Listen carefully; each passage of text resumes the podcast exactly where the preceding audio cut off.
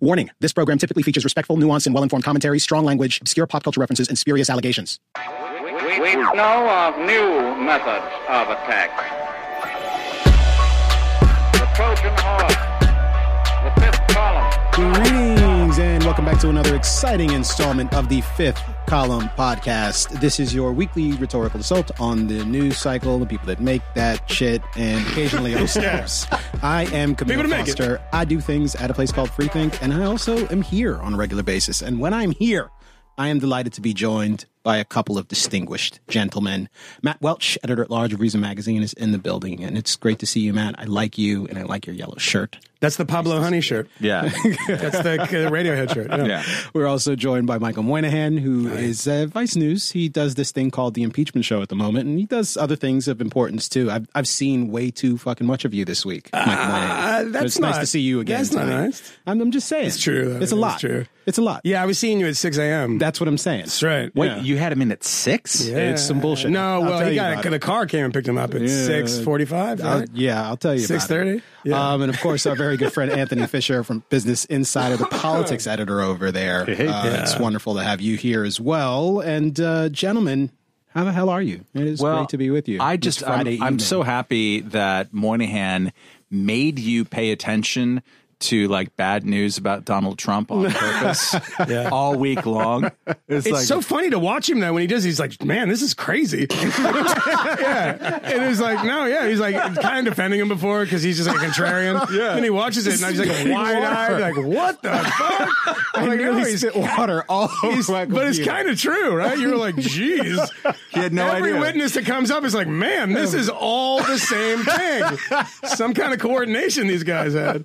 Yeah. Oh my god! So, Yeah. so the backstory uh, for anyone who doesn't know is this past week, um, Vice News did something on Viceland, which is their cable television Yeah. network, where for the last three days For the hearings this week. Yeah. during the hearings, Yeah. um, they did wall to wall coverage Yeah. of the impeachment from Gavel to like, gavel. What is it? Nine o'clock in the morning. It started. Nine usually um, starts at nine fifteen. And We it went on probably the air ran until like forty five. seven thirty or so two every of them, single day. Two of them went well after eight. Yeah, Yeah. but we we stopped around six. Yeah. But during that gavel to gavel coverage, you had Mr. Michael Moynihan at the helm, and he decided because nepotism is a thing Yeah, yeah, to yeah. draft me into service, and Yeah. I was one of his many uh, sidekicks. Isn't it nice to be on TV when I'm introducing you? And it's Yeah. like I don't like Camille Foster, host of the Fifth Column podcast. no, I don't. You know, it's kind of kind of a thing. yeah. it's like Um, but it was it was uh, it was fun. Actually, it wasn't fun. It was a grueling fucking death march. It was Yeah. painful. I mean, literally. You, You were great, though, man. You were really up, good. And then you have to sit there and watch all, All of of the proceedings. So basically there's no break. Punch in at various moments. Yeah. When and you don't know when you're going to punch in because it's whenever the fucking stuff stops. When they have to then pee you throw or back to vote. you Yeah. exactly, and maybe it's five minutes, maybe it's an hour and a half, and you just keep talking to fill all of the space. You guys missed. time. Did you miss the uh, the C-SPAN three caller? This was on the Thursday thing. I was watching this live because I didn't. You know, the worst thing in the world is to actually watch uh, cable uh, television. I'm Viceland accepted. Yeah, ours is- Um, ours is sorry. great. Yeah. Super, and actually, yours was the, the, that I could see. But like, you know, so I'm watching. especially when they're showing um, "It's Always Sunny in Philadelphia." Yeah. I'm Well, where's watching on Viceland. I'm watching C-SPAN, and they got, and this is the Thursday, and they're off doing a vote, and you don't know if it's going to be 15 minutes Yeah. or, or longer. Turned out to be closer to an hour, if I recall correctly. It was an hour in on the Sondland one. We had to do because we did it with no um, commercials Mm-hmm. because it was just it was just like that was the thing. They didn't do any commercials for this for this thing. Yeah. and we did an hour and twenty minutes we did- nonstop. We did almost two hours yesterday It yesterday. was on. Yeah. Oh, the same thing Yeah, yesterday. yes, yesterday Moynihan had to cut out a bit early. I guess you Yeah. only did like an hour, and then you Yeah, cut out to actually go record your show. The actual with- show, yeah. with Torre. Yeah, So there was- on, We'll have to talk stop, about stop. that a We'll talk about it later. Uh, so the, uh, C-SPAN, they had you know what they do in their in their intermediate things. They have someone back at the uh, desk, and uh, you know you can call the Democratic line or the Republican line or the and by the way, line. both lines are the anti-Semitic line. no matter what, Always. no question about Uh, that. so what I'm talking about was uh, the Rothschilds. Like, oh, come on, man. and so this guy calls up, yeah, hey, uh, my name's Monty, and um, I presume the Democratic line. I didn't hear that, but yeah, yeah. And I'm sorry for all the morons that you've had uh, on the show uh, all week, but.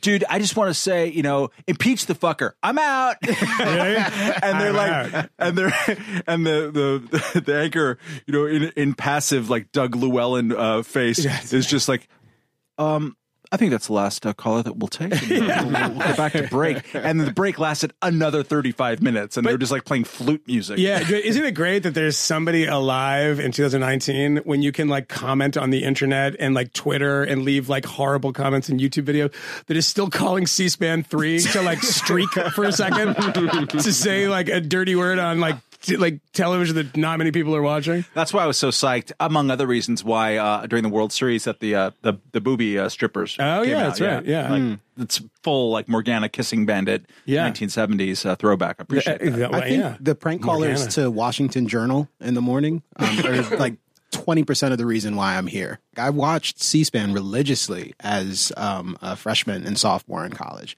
Dude, you And partied would like like watch it. I'm telling you, like it's it's We literally had a like different, here. uh, I was, a, of I was a college. biochemistry major at the very beginning. Yeah. Got I was really hooked cooking on up Washington some things in Journal, my- and I'm like watching it every single morning. And then I remember one time this guy, Don't- no, he calls to ask a question. He says, "Can you see the resemblance?" And the guy's like, "Excuse me." You know, can you see the resemblance? He says, resemblance between, he said, between the hairs on your head and your pubes. And that guy's name was Jim Jordan. Yeah, yeah. that, and that guy's name is Camille Foster. Yeah. Uh, but by the way, if, sorry. if you're the host of a It's show, joke. or you're somebody um, that is a witness on a uh, uh, impeachment hearing, Oh. if somebody asks you a question like that, you should know right away the, where it's going. like, like, yeah, like, like when uh, the impeachment hearing was like. It's always Jordan. It, it was Jordan was like, so how was the meeting? And he's like, what meeting? He's like, exactly. There was no meeting. I was like, man, you just walked into that, Sondland. Jordan. Fucking Tippy the turtle is sitting there waiting to like, I'm gonna, I'm gonna American say, hero. oh my god, Oh that, my comb, God. that comb over. Oh great. my god! Yeah. So we should we should definitely talk about the impeachment proceedings, but there are plenty of other things going on. There's uh, Donald Trump, the president of the United States, spent an hour on the phone with Yeah. the good people at Fox and Friends today, and Yeah. there are so many fucking things to talk about related to that. Just the looks on their faces. Yeah, oh, yeah. Yeah. Demo- Democratic presidential debate. It was crazy. um, like, and they were trying, they were trying their best to like be nice to him, but like the, the hardest questions weren't very hard. But it started off super soft, and it was like, yeah, you, this this FBI stuff, they're like doctoring uh, FISA warrants, and, and like then as Trump's off to the races, and within like three like three minutes, what does he what does he keep calling? Uh, uh, Schiff, a human scum, I believe he called him at one point, right? He's a sick puppy. Oh, sick puppy was the Sick big one. puppy. It was like off a sick Yeah. puppy is like so like kind of seventies. Like s- I, who calls somebody a sick puppy? Yeah, no. But did you know that the the MAGA store on the Trump 2020 website, I guess, is selling a T-shirt now? It says "Bull" and then has a picture of Schiff's Yeah, that's very it. clever of them. They actually have a lot of very clever gifts at the uh, Donald Trump 2020 Wow. website. Yeah. Wow, I feel bad for your of stuff you family this get. Christmas. MAGA. MAGA. Yeah. I'm getting them all MAGA. Shaba. It's actually not bad. That was not bad. I like that. So maybe are we going to go there? Are we going to continue to talk about I- the Fox so- and Friend thing, or did you want yes, to do something? but I want. I just want to ask you, uh, Okay. Camille, since you were forced to watch all of this stuff. Yeah, yeah. Um, what was the thing that kind of like shocked your conscience, or just like that? That's a that's a little bit too far. Like, what set you off? So we're going to talk about the impeachment stuff now. Yeah, but I mean, also just I mean, like that's kind of what the call is about too. so. but like your but your, so. but also like your personal reaction. It's a totally visceral thing. This is not like intellectually. I think X, Y, and Z. It's just like this moment when this person said this thing made me feel like I wanted to. You look confused, Camille, but I'm going to back up Matt's question here because someone, as someone who's sitting next to you, Uh-huh. I saw you like, oh, see, he actually sees it now that he's watching it. I was not kidding. I was not kidding. Like, I'm not even sure what you guys are talking I about. know exactly. Sees it Well- now? Well, uh, Sees what now? If if it was a normal thing, if you're not being forced to watch uh, these hearings in the sort of Bataan Oh Death March, um, you would have saw like a couple headlines and you would talked about it and everything. When you watched the whole thing, you were like, you know, it would it would throw back, or we would go to certain places. We did actually went to commercial a few times. You were like, wow, this is really atrocious. They are they have nothing, and like Republicans, like particularly when it came to Donald Trump slam poetry Uh-huh. which was like the best thing I've ever seen in my life. Did you watch this? Which part? The South Lawn before he gets on. Olivia oh, Nuzzi, Oh, yeah, yeah, yeah. Olivia Nuzzi had a very good comment. handwritten note. The handwritten note, but Olivia Nuzzi had a hilarious comment. She's like, when you're on the South Lawn, the helicopter is whirring, le- waiting to take him away, and you don't realize it. You don't hear it on television. So he's yelling even louder than normal, and so he sounds completely insane, and you don't hear it on TV, right? So he's just going. I did nothing. I was nothing. No quid pro quo. I'm like, Jesus, he's having a total meltdown. But there's a bunch of uh, versions of that that have been made into songs, like a punk rock version. There's a great emo version. The Morrissey version is is uh, pretty strong. Oh, there is one? Oh my God! Yeah, yeah. Oh, sweet. I have to It's it's like a, a coin toss. What's better, the uh, Ramones version or the Morrissey version? The Ramones version, uh, understandably, is only like twenty seconds. Yeah, Uh, yeah, so yeah. that makes Yeah, it well, kind of better. Yeah. But the uh, no quid pro quo is pretty good too. It's great. But the great thing is that uh, this the point Yeah, I'm at ahead. though is that Jim Jordan comes out after that.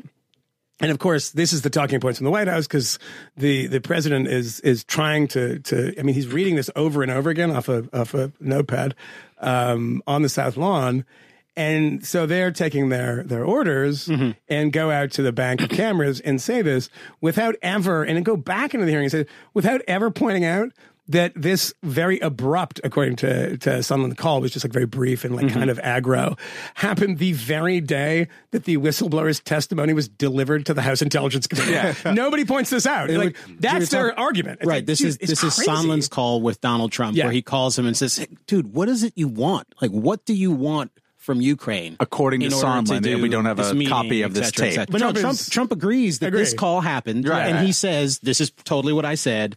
I want nothing. I want nothing. no quid pro quo. No. I want nothing. I just want him to do the right thing. Yeah. Yeah. do what he says he'll Yeah. do." And this It's- call happened yeah. because Ambassador Taylor had sent a text to Sondland either the day before, or I think it was the day before, Yeah. saying, "I think it's crazy to hold up the Yeah. funds and the in, in the in the meeting." On account of the president wanting these investigations into the Bidens, Yeah. and Sondland doesn't answer for a day, and then goes and calls the president to ask him, "What is it you want?" And let's not forget that on what October third, uh, Trump is asked, I forget by who, but in a public setting with cameras rolling, like, so what did you want out of this phone call? What did you want out of, of Zelensky? And he's like, Oh, yeah. I wanted, uh, I just wanted him to investigate the Bidens. like, we, have already said this. Yeah. We totally have said this. Yeah. Mick Mulvaney Yeah, yeah. totally Mick- said Mick this. Mulvaney. Everyone. Like It was- in their heart of heart, Yeah, but it, they but he actually totally said But it was this. even better than that Yeah. because he's he didn't just say, and I not just them. Also, the Chinese. Yeah, the Chinese. Chinese Who else? should also investigate the Bidens. And the Bidens. And the follow up question The is: Have yeah. you talked to the Chinese yet? No, no, I haven't. But I, but I will. But I will. should. But I will. I They should. get, they, I get, can. they get this TV out there in China. They're going to see this. They're He going to was start just he was just letting his balls hang then. Yeah, it was because great. the media reports were just starting to percolate. Well, about I mean, this speak- perfect call. Speaking of balls hanging, that's what the, the this morning. I mean, you were all excited on our group uh, text, which even with all of the incredible, generous Patreons Yeah, we'll get that have to that. Been, which we're going to get to, incredible. Nice. incredible. I mean, it's Yeah. un- unbelievable. It's uh, it's blowing our faces off. That still doesn't mean that you people are going to see that the group text. Yeah. Because I mean, there's there's just some things that are Seriously? We don't I want this to be telling telling you you to stop talking about it You can because send people can hack messages those on things. Patreon, and I've been kind of doing this. I'm trying to respond. There's a lot, so I'm responding to a few. If you do send me a message, I absolutely will send you screenshots, particularly of the ones from Matt Welch when he makes comments that are like, I mean, like, oh, I didn't know he didn't like Haitians. That's very strange. but most skull measurements. It's really Yeah, strange. very- very odd. Uh, uh, no, but like, Mostly quotes from the protocols. on on Fox and Friends, he comes out in the morning after like uh, all Republicans are are putting themselves in contortion to say, no, of course we all Uh-huh. know that it was Russia and not Ukraine that was in, that was a tampering Yeah. with the 2016 election. And it's just it's terrible that you would accuse us of such things, Fiona Hill. Mm-hmm. Um, and he comes out in the morning, he's like, yeah, you know, uh, CrowdStrike. yeah. Well, yeah. it's it, it's CrowdStrike, which he identified as a Ukrainian company, which is like from like Anaheim. Yeah, it's it's, like not- it's not a Ukrainian company. Yeah. and they have the server. And if you listen to that call, and I want somebody to point this out because it's so weird and obvious, but no one's mentioned this. He says it again about emails, about the uh, struck uh, the FBI agents, to, you know, emailing uh, from their personal accounts. he talks about servers lovers. again, and I realize He doesn't know what a server is. He has no idea what a server is. There is not one server where these things. No, he thinks It's there's like a, guy came over from like Ukrainian Airlines and he's like, put server in the box. We take it to Ukraine. It'll be great. A lot of secrets in the box. Uh, it's so insane. Like, there's the incredible thing about it is just like they're just offensively stupid. All this stuff is just so dumb. And the other the other argument which it was developing from Republicans um, by the Sondland hearing was. And Jim Jordan thinks that if you say things loud, then they're like so true. or or read them fast. They're so false. Yes, Yeah, it's, yeah. The, it's the speed. It's speed. It's the speed and intensity. Oh, and it's good when you have half glasses on because that's pretty Yeah. serious. the guy's like completely, he's fine. His vision's fine. He has like little half glasses on. He's like, let me read from from you here. He's like, you sir, do you remember that? I was like, what? What's he doing? He's like screaming at me. And the uh, the thing is like, well, so did he tell you directly? It's like, no, sir, he didn't tell me. Did Did anyone tell you directly? No, he didn't tell me directly. Uh, okay, that didn't happen then. Everybody knew who is giving this order. Literally, who is doing this? I mean, if, if it's not, is what is it? Hope Hicks from her like apartment. She's texting me. She's like, "Yeah, look at this. Someone is giving this order. Everyone knows about it. But if you didn't hear from the president, it didn't happen. That's really where they're at. That's so sad at this point that they, that they can't get better than that. But it's the uh, go ahead. No, I was going to say this: the conversation about the impeachment proceedings is is challenging to have because the specific allegations and this broader body of evidence against the president is actually pretty sprawling. Um, pretty sprawling in some respects because it's, I think it's so damning. Like you have all of this testimony from all of these different people that, in general, in the beginning, as you mentioned last time we recorded together, Matt was taken in private. And the fact is that it all generally corresponds to what the whistleblower said in Yes. terms of the beats of the story. Yeah. And then all of those stories generally correspond to one another, especially once the people who lied in the very beginning, like Sondland, Yeah. came back and updated their testimony, revised it. Again, not seeing everyone else's necessarily, Yeah. but revised their testimony. It's all pretty fucking harmonious. It is. There was, in fact, this phone call. It took place. The president of the United States gave us the transcript. He asked for an investigation, Which, by the way, not a truncated not of- strand, uh, like, Right. like, let's just This take a bunch of stuff out, right. and then it's still, yeah. he's still guilty. In the in the transcript, he's not asking for an investigation of the company, as Yeah. Sondland suggested. He's specifically asking for an investigation of the Bidens. Yeah, yeah. because it looks so bad. Yeah. and he wants this investigation as a I, favor. po- I pointed this out in the thing that we, we were doing the live thing that my uh, or maybe it was the show yesterday. My favorite thing ever is like within the the first beginning of the, the transcript when Trump is like, you know what, um, you should probably know that like we've been through a lot in this country. It's like you know Ukraine was just invaded by Russians, and like a third of the country was like They're cleaved war. off, They're and they lost it. They lost Crimea, 11,000 Donbass. people are dead. People dead. Yeah. People being shot in Kiev during the uprising in 2014. He's like, you know, we've been through a lot. Right. We don't know where the server is. It's like, what? The guy's like, I don't. What is the server you're talking about? It's the most bananas. It's insane. The thing is, is like if you wa- listen to the or watch um, the um, the Fox and Friends thing, I mean, it is so crazy. It's just like literally crazy. It's like it's so all over the place. Mm-hmm. Yeah. And the man cannot get a handle on what the kind of argument is and where he's going to go with it.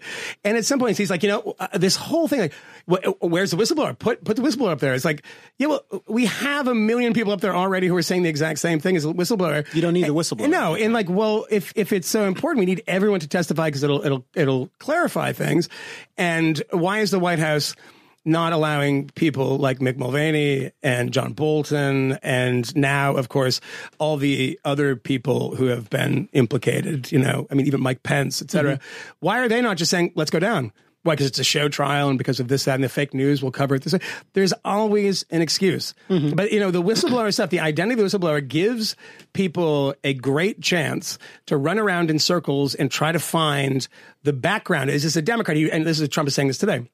You know, oh, the the random lies are incredible. They're totally insane. How easy it is for him to just make things up on the spot. Like Fiona Hill would not hang my picture. That's not. There's no. Not Fiona Hill, Not the Fiona uh, Hill. uh, Weird Al Yovanovitch. Yankovic. Uh, yeah, yeah, Yovanovitch. Sorry, Fiona. Uh, Yovanovitch wouldn't hang my picture. That's why we had to fire her as an ambassador. yeah, I hadn't seen that reported And, anywhere. and it's not. It, does, it seems like it's not true. And Gordon Sondland, he's talking to his lawyers who are who are uh, Hillary Clinton's lawyers. He said that on there. Did you notice that? I didn't That's even not- catch I, I mean, what is he? What is he? I He also said that he prevented a massacre. Massacre would have happened in Hong Kong in 14 minutes. yeah. If If, if, it wasn't for him. 14. Yeah. It wasn't, we're not talking about 15 minutes. Now just people get certainly not talking about 30. We're talking about 14 minutes. Yeah. It was going to happen, except that uh, President Trump was. it's just bizarre the ease with which he just just creates things on the fly. It's not even a sustained lie in a Nixonian way. He's just like making it up as he goes along Mm-hmm. and doesn't care. I mean, I don't want to. Uh, I, I hate always being asked, uh, especially on MSNBC, and with no disrespect to them, what is the motives of Donald Trump? Is he just like trying to distract people from this or distract people from that? And you get it elsewhere too. But who knows? I don't want to get in his, his brain. I- It's not. It's not worth it. Um, but like the what is the cumulative effect of his Fox and Friends uh, uh, today. We're, uh taping this on Friday uh, evening. Um, uh, and the cumulative effect of sort of the end of the Republican uh, questioning, in air quotes, of, of Fiona Hill. Uh, what I loved about the questioning of, of that is that even the Democratic council like didn't want to ask her questions. Yeah. Running her- out the clock. Her eyes looked like absolute like buzz us. I will kill you. I will absolutely. What do you, what do you want? Do you want I- to fuck with me? Don't fuck with me. I love, right? I love her. No, she's, You she's so into her. You so into her. I mean, you you just like war. That's that's all you Yeah. care I mean, about. she's just she's so stern. But like the last, holy cow! Could you imagine? uh, imagine what? Where are you going with this? By the way, that adjective, Where are you I don't know. going with that this? I literally told me more than anything about Camille that I've ever known. It's like she's so five second pause stern. I was like, oh dear God. and then can you Ilsa imagine? She Wolf of the SS. Holy shit, Kristin Scott I didn't even Thomas, get to say. man. I didn't even get to say anything else. Uh, yeah. Uh, yeah, we're trying to cut, no, cut you but off. so like Republicans at the end, the last uh, three or four Republican like five minute question Yeah. uh, things were not questions. Like, No. please don't. Don't they, they answer make a me. statement and run out the clock. But Don't but, answer but me. she and did, so instead of doing yeah. that, the point I was just trying to make quickly Yeah. is that they would throw all the stuff out there, like a Fusion GPS and Glenn something or other, and this person. If we just throw enough things out Mm-hmm. there, it's not actually uh, important whether uh, any of them have been uh, discounted in the process of the testimony or or Mm-hmm. anything. Like like the the sheer uh, number of things thrown, the turd blossoms in the wind. If you just throw them out there, and so I. I looking at what Trump did this morning, uh, d- doubling down on the very uh, conspiracy theory that Fiona Hill, I think, pretty aptly uh, said is not true. Uh, right the crowd the CrowdStrike Ukrainian server. just that they theory. meddled uh, in an active way in the election, as opposed to having officials say things which you can kind of understand where they're coming from. I have to say, I've never seen a, a conspiracy theory, and it is the right word for this. Um, you know, and I've dug through this stuff because you mm-hmm. know it's an area of the world that I'm interested in. I've never seen something have legs like this and be mentioned so much with so little evidence. I mean, even the you know the uranium one. Do you remember this Yeah, uh, yeah. stuff uh, or plutonium seven or whatever the fuck it was called? And like that, I read it through and I'm like, yeah, it doesn't sound plausible, but I get where you're putting these Exactly. pins in it. It just it just it's not what you say that it is. And and this one is just like it's complete fantasy. So I started to try to put the impeachment proceedings into this broader context a moment ago. We're talking about this one request that the president had about Ukraine's involvement in the 2016 election, his suspicion that they interfered in the election because they didn't want him to win, and the specific allegation that he made, which is the conspiracy theory that we re- referred to already here several times, that the DNC server was at some point given over to CrowdStrike, which the president believes is a Ukrainian company owned by some rich person in Ukraine. And that- an oligarch. yeah. Right. That specific thing is one of the things that Hill was testifying while she was testifying. The expectation was that she would knock this conspiracy theory down. And I think she did pretty forcefully respond to the conspiracy theory. The thing about the impeachment hearings, though, is throughout the course of the proceedings, I don't know that I heard a Republican refer to CrowdStrike. Like for the most part, Yeah, you're they paying attention to tried. that, yeah. They tried very hard to conflate the two things: the the reports about Ukrainian officials who independently, it seems, as opposed to some sort of coordinated effort, would say things in public about presidential candidate then Donald Trump. But they would describe else. that as meddling, or they would use words precisely that were, that were right. closely that. And there was the and- one piece I believe that was in um, Politico or The Hill. Uh, Politico in January Politico, 2017 by precisely Vogel, right. yeah. That described this broader effort on the part of the Ukrainians to get back on good footing with the United States by trying their best to ingratiate themselves to Donald Trump. That in and of itself is one thing. The broader notion that there is this this complete coordinated effort to try to undermine the president that actually needs to be investigated thoroughly and understood is a different thing entirely. But Republicans tried their best to make the respectable version of the election interference argument. And I think one of the things that actually made me think that yesterday they, they had a pretty good day, um, which is to say that most of the facts, the circumstantial facts, the, the sort of general timeline of events, that stuff has been known already. The, the the case, if you are interested in whether or not Donald Trump was trying to engineer some sort of quid pro quo, like you kind of have all the evidence you need, and you had it about a week ago. Like we know that the president probably did something like this if we're honest with ourselves. But for the Republicans, I think you're just trying not to get hurt on that day, especially when you have Hill sitting there being as extraordinary as she was. Uh, and, I, and I think they managed to escape getting like really badly damaged that day. In fact, some of the stuff they extracted from her when she did have an opportunity to talk, like the shitting on the Steele dossier, mm-hmm. saying it was a rabbit hole. At one moment, Schiff gave her an opportunity to talk, despite the fact that she hadn't been asked a question in three interactions with Congress people.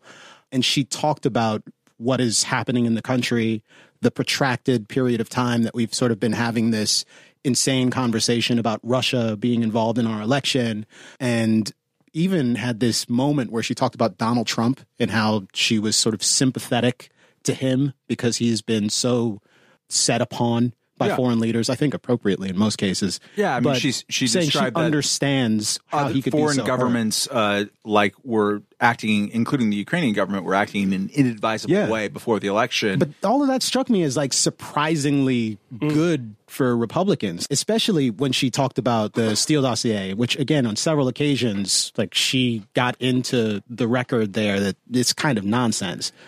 Schiff, the guy who was responsible for these impeachment proceedings, there's no one in Congress who more regularly invoked the allegations that were there. This notion that the president is an asset of the Russian government and we've got the goods and we're going to deliver them.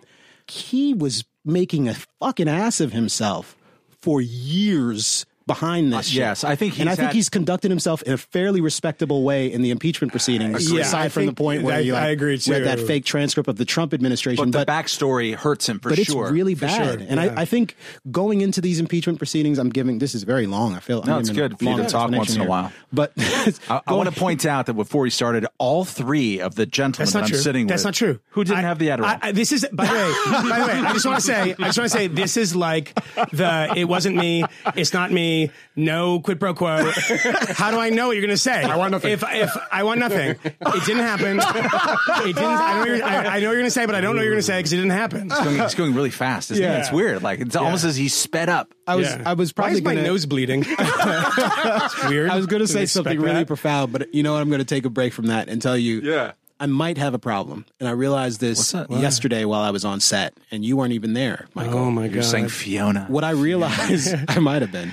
Um, I realized that that particular day, I was taking a piece of a blue pill from someone. What? And I put it into my mouth without looking at it, without checking to see what pills? it was. What and I chewed it. about? I ate this blue What pill. you- I chewed it in is- my mouth. It's like a and I Lewis said, Carroll book you know, that isn't very good. At least 10 times in the last two weeks, I've taken an unknown pill from someone. Wow. Which they pulled from their bag Wow. or pocket or something. Hey, and um, I've eaten it Camille. without water or I- anything. I, am going to point out that Camille never flies coach, et cetera, is a good businessman. You're really bad businessman because this is a Patreon only thing. Yeah. In which you talk about the random pills that people this is what give I'm you and you eat without looking at the. I'm confident they were all Adderall, which I, Oh. I have a legitimate prescription for. I just didn't have any. But I've eaten them from happens. strangers. this is just really Not strangers, people I know, generally speaking. Fish, Not are you like, keeping like anyone I timestamps on this? Yeah. yeah. I just find it. I find it very strange that I've done There's going to be a, a rehab know? tier. Wow. At any rate, God. This is It's- quite this a not, surprising this is not confession. a drug that actually no. harms me. Camille. This is a drug that makes Camille. me spectacular. Camille, Yes. It, it also ma- makes you go off on these tangents. Um, Tangents. You're like, you're like I don't know. Victor Shokin is a problem. Here is good deal. I one time I went to a store Yeah. and buy a big piece of bread, and I'm like, oh, here it goes. Twenty minutes. In. I don't know why you're Ukrainian at this point, but No, but we More- can. I think it's more interesting we if you are. pivot back to the impeachment stuff. The the bottom line, the bottom line to underscore what I was talking about before. The bottom line is Fiona. I do think that we have plenty of circumstantial evidence to suggest that the president of the United States was engaged in some sort of bizarre arrangement. Yeah, not, look- not so bizarre, pretty straightforward arrangement. Pretty straightforward arrangement. to You- extract a politically advantageous favor from a foreign government that would have helped advantage him in the election, namely an investigation of the Bidens. And the and the valuable thing that he was exchanging for this was both a visit to the White House And $500 million. a bunch of money that Congress had already Javelins, authorized to yeah. give to these Yeah. people.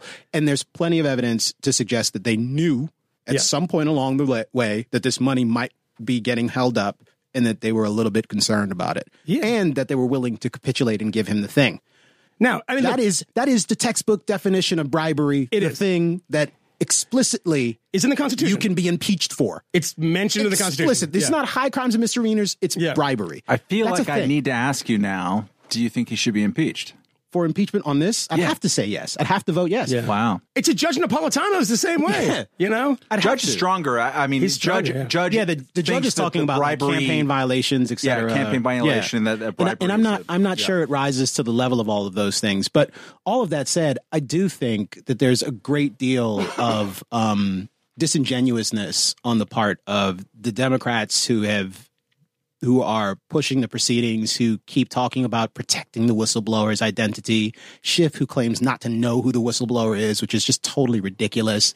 And quite frankly, I think the political calculation that Democrats have made here is dangerously fucking stupid. Nancy Pelosi, before the impeachment proceedings began, said that I'm not going to do this unless I've got sort of bipartisan support and there's like a real essentially a real possibility that this might go someplace. And if you're the sort of person who is deeply concerned about Donald Trump and thinks he needs to go, he's got to go. We've got to find a way to beat him because he's destroying the republic. I don't know that having an impeachment proceeding along party lines that is going to fail in the Senate for sure, that could turn into some sort of public hearing that goes on for a little while, distracting some of the senators who are running for president of the United States and pulling them off of the campaign trail, and ultimately giving the president another victory. Making him the unimpeachable Teflon Don That's- for sure. that's my- is like a really good strategy. In fact, the polling Man, this already pill is just- the he's just polling barreling through us. suggests that Donald Trump is kind of doing a little better these days. Slightly. Maybe it won't last, but it's but- in places Camille, where think it ought to matter to, to, to Democrats that this is happening. Like in Wisconsin. fairness, and, and I'm sure it, it like I, I'm sure they're agonizing over it. Um, uh, but in fairness to Nancy Pelosi and to that concept of like, hey, you know, you called for a bipartisan thing and you're not getting Republican votes. They can't control Republican votes. But they could have gone for the censure instead of impeachment. It is True. a political process, and True, it's a but, like, political decision when it- you it- decide but, to do this. But uh, so start from scratch. Uh, Camille Foster has said, as as the independent congressman from Adirondack, he has said that this is an impeachable offense, and yes. he would Oh, vote yeah. yes. Hell yeah. So, uh, but you would vote no on the proceedings. Is that what I'm hearing? If if I were in Congress and I'm doing all of the political stuff, then I'd say, "Hey, Nancy, you know what? We probably shouldn't do the impeachment thing. I think we really ought to just go for a censure." Eh, I bet we could get a lot of Republicans to sign on to that. the, the, the it's initially the political calculations here is, is all that it is, right? Because mm-hmm. there's no, I mean, it's impeach in the House and removal is not going to happen in the Senate. So this Right. is purely theater and people trying to get their sort of Fox News minutes, their MSNBC minutes when they do their little grandstanding, right? So nothing will come of this for Donald Trump. So it's obviously completely political. What, so what, how, when you start from the first political calculation, it's a dumb one. And people tend not to realize this. When you watch, if you watched any of the Democratic debate from uh, Tyler Perry Studios in Atlanta, you would have realized you do not need to employ the Ukrainians to get Joe Biden to ruin his campaign. Oh my God. You just get him to talk. It's a very easy thing. Don't you know so- that he has a stutter? He's so we, old. We, have It's crazy. discovered in his 50th year in Yeah. public office that he has a stutter. Not just a stutter, a slur. Yeah. Could you imagine a debate between Donald Trump and Joe Biden? Oh my god! Like every mm. second consonant would be murdered. Yeah. Just it's so bad. it's bad. but at least Trump would be funny. Eh, Trump Trump would mop the floor with him. yeah. Yeah, bumbling Biden, or what would he? What would he call him? What, what's the Biden? What's the uh, Sleepy Joe. Tooth snapper. No, I, Joe. I, I want, I want uh, the Sleepy Joe's got to be uh, the new one has to. I think he'd be uh, re- corrupt. I think he'd be corrupt. no, but it has He'd to really. Yeah, I know he'll do Burisma that. Biden. But I want Burisma Biden. yeah. Burisma Biden. Yeah, Burisma Biden. I was hoping it's that great. hair sniffer Joe would catch on. Nah, but it we didn't- that's a good one. I Yeah, like that one. yeah. But you know, also the political process. Joe. Here's the, here's the thing that benefits um, uh, Democrats in a way from this is that no one actually did pay attention to that debate, and one imagines that you know the more you pay attention to that debate, the the less likely you are to ever go to the polls again in your life. Yeah. I mean, it is. I watched about Except when Booker was like uh, all up in uh, in Biden's face on pot, that was pretty good, and a couple of. I- it was actually annoying watched too because like it, it, it's like you know the old joke that DC is Hollywood for ugly people. It's also there's got to be some thing that we can create for that for like bad comedians and bad zingers and bad. There's literally like the best thing. I mean, when when when uh, Reagan did the you know I'm not going to to to attack him for his youth and inexperience is a great line, right? But in the pantheon line. of lines, that's like top 10 because all the other ones are so bad.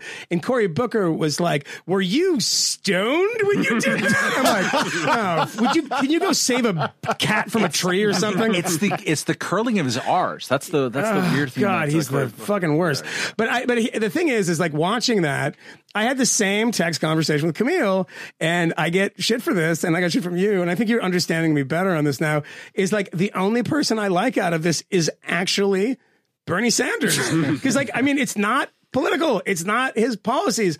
I think he's. I also texted Camille. I think I said that I'm fairly certain that Bernie Sanders has now said the word billionaire more like more times than there are billionaires in America. Like sure. 600 billionaires, and he said it like 650 times. Yeah. and it's like it's insane and but at least he has like when on stage he's the little quips are not planned. I mean, you know, like Cory Booker had been, you know, sitting Oh with his staff Oh up at three in the morning, like, all right, here's the thing, Corey. I think you say, were you stoned? Everyone, check, this, check this out. It's gonna be, are you stoned when you said that? And everyone's like, oh my God, it's amazing. So good. And like, I, the avuncular, um, you know, guy from from uh, Vermont. It, he's just like a better character. He is Larry David to me because they kind of mesh together, and I love Larry David. All the other ones, I'm like, and the other person, of course, is former Fifth Fifth Column guest Andrew Yang, who is dressed in a suit like a Russian gangster. It's like ill fitting and like the sh- boxy. The shirt is the problem. The shirt's the problem, The isn't shirt's it? the problem. And it doesn't fucking fit properly, fit, yeah. and he won't put on a tie, and it just looks weird. He it's also me the of wrong Camille kind Foster, of like in collar. 2014. It's the issue isn't Wow. refusing to wear the tie. He's just growing- he's going right through it. It's not. Yeah. It's not Blew refusing stop to wear the tie. Yeah. The issue is that he has a shirt that doesn't fit, and he's not wearing Yeah. a tie. If it doesn't fit, and it's the wrong shirt. if he had on an Oxford collar that he could button down, that would be fine. Wow. If if I could give the man any advice, if I wanted to help his campaign, mm-hmm. I would tell him to find a tailor who cares about him. Did we talk about this last show? The the, the Roger Stone, who's who's Joe, the quote that I think is the greatest thing. I, I posted it on my Instagram and the picture of me lurking behind Roger Stone when I interviewed him. When he had the funniest line of all time, when he said, "The worst thing about North Korea is the tailoring." In fairness, that's the worst thing he thinks about. Like half the things. and that one is like, wow, that's pretty funny. Though. He also put Nick Gillespie on the best dressed list. Huh. In one of his years when he had the top 10 and bottom 10 of Yeah. dressed people. Oh. Is that one of those like best 10. dressed in DC lists? Yeah, yeah, yeah. I mean, Yeah. it was, Yeah. uh, I mean, it's a heck of a Yeah, qualification. Uh, I my would- favorite is the 50 most beautiful people in the Hill, DC, yeah. which is the I would I think the that's Hill does that. worst. When every, every I'll take every Yeah. occasion to remind people that Yeah. with sufficient qualification, everyone can be the Michael Jordan of something. Yeah, well, that's, That's right. important. True. And the, the the it's always the 50 most beautiful people. You gotta look it up. I'm just I'm not gonna say anything. All right, we can talk about it later. Uh, but you gotta look it up. is, I mean, uh, uh, honesty, it's like everyone looks like Calvin Schiraldi. I'm like, what are these guys? They're like kind of lumpy, You can even weird laugh if you don't know who that yeah. Did Calvin Schiraldi, he actually pitched in khakis, right? I think he did. Yeah. I think. Yeah, I think. don't know yeah, who yeah. He, he, he was the pitcher for the Red Sox who really uh, disgraced himself in the 1986. I World want Series. I want to uh, suggest one thing before we uh, if we leave get him on as a guest. in uh, in Schiraldi. yeah. Uh, get his Patreon only. Donnie Moore's widow and just like, Oh wow! yeah, with it. Uh, oh, that's so horrible. well, I mean, it's you know, Yeah. shoe fits. Um, uh, no, uh, uh, uh, just thinking about this in terms of of Camille. Oh boy. Oh in, dear. in uh, in particular. Don't set him off again. No, I was I was I was thinking about this because you have uh, uh, one of the frustrations that a lot of Camille like uh, Psychopaths. Black people? psychopaths out there. You're saying black people. No, I was going libertarians because there aren't you know they're not black people. Anyways, um,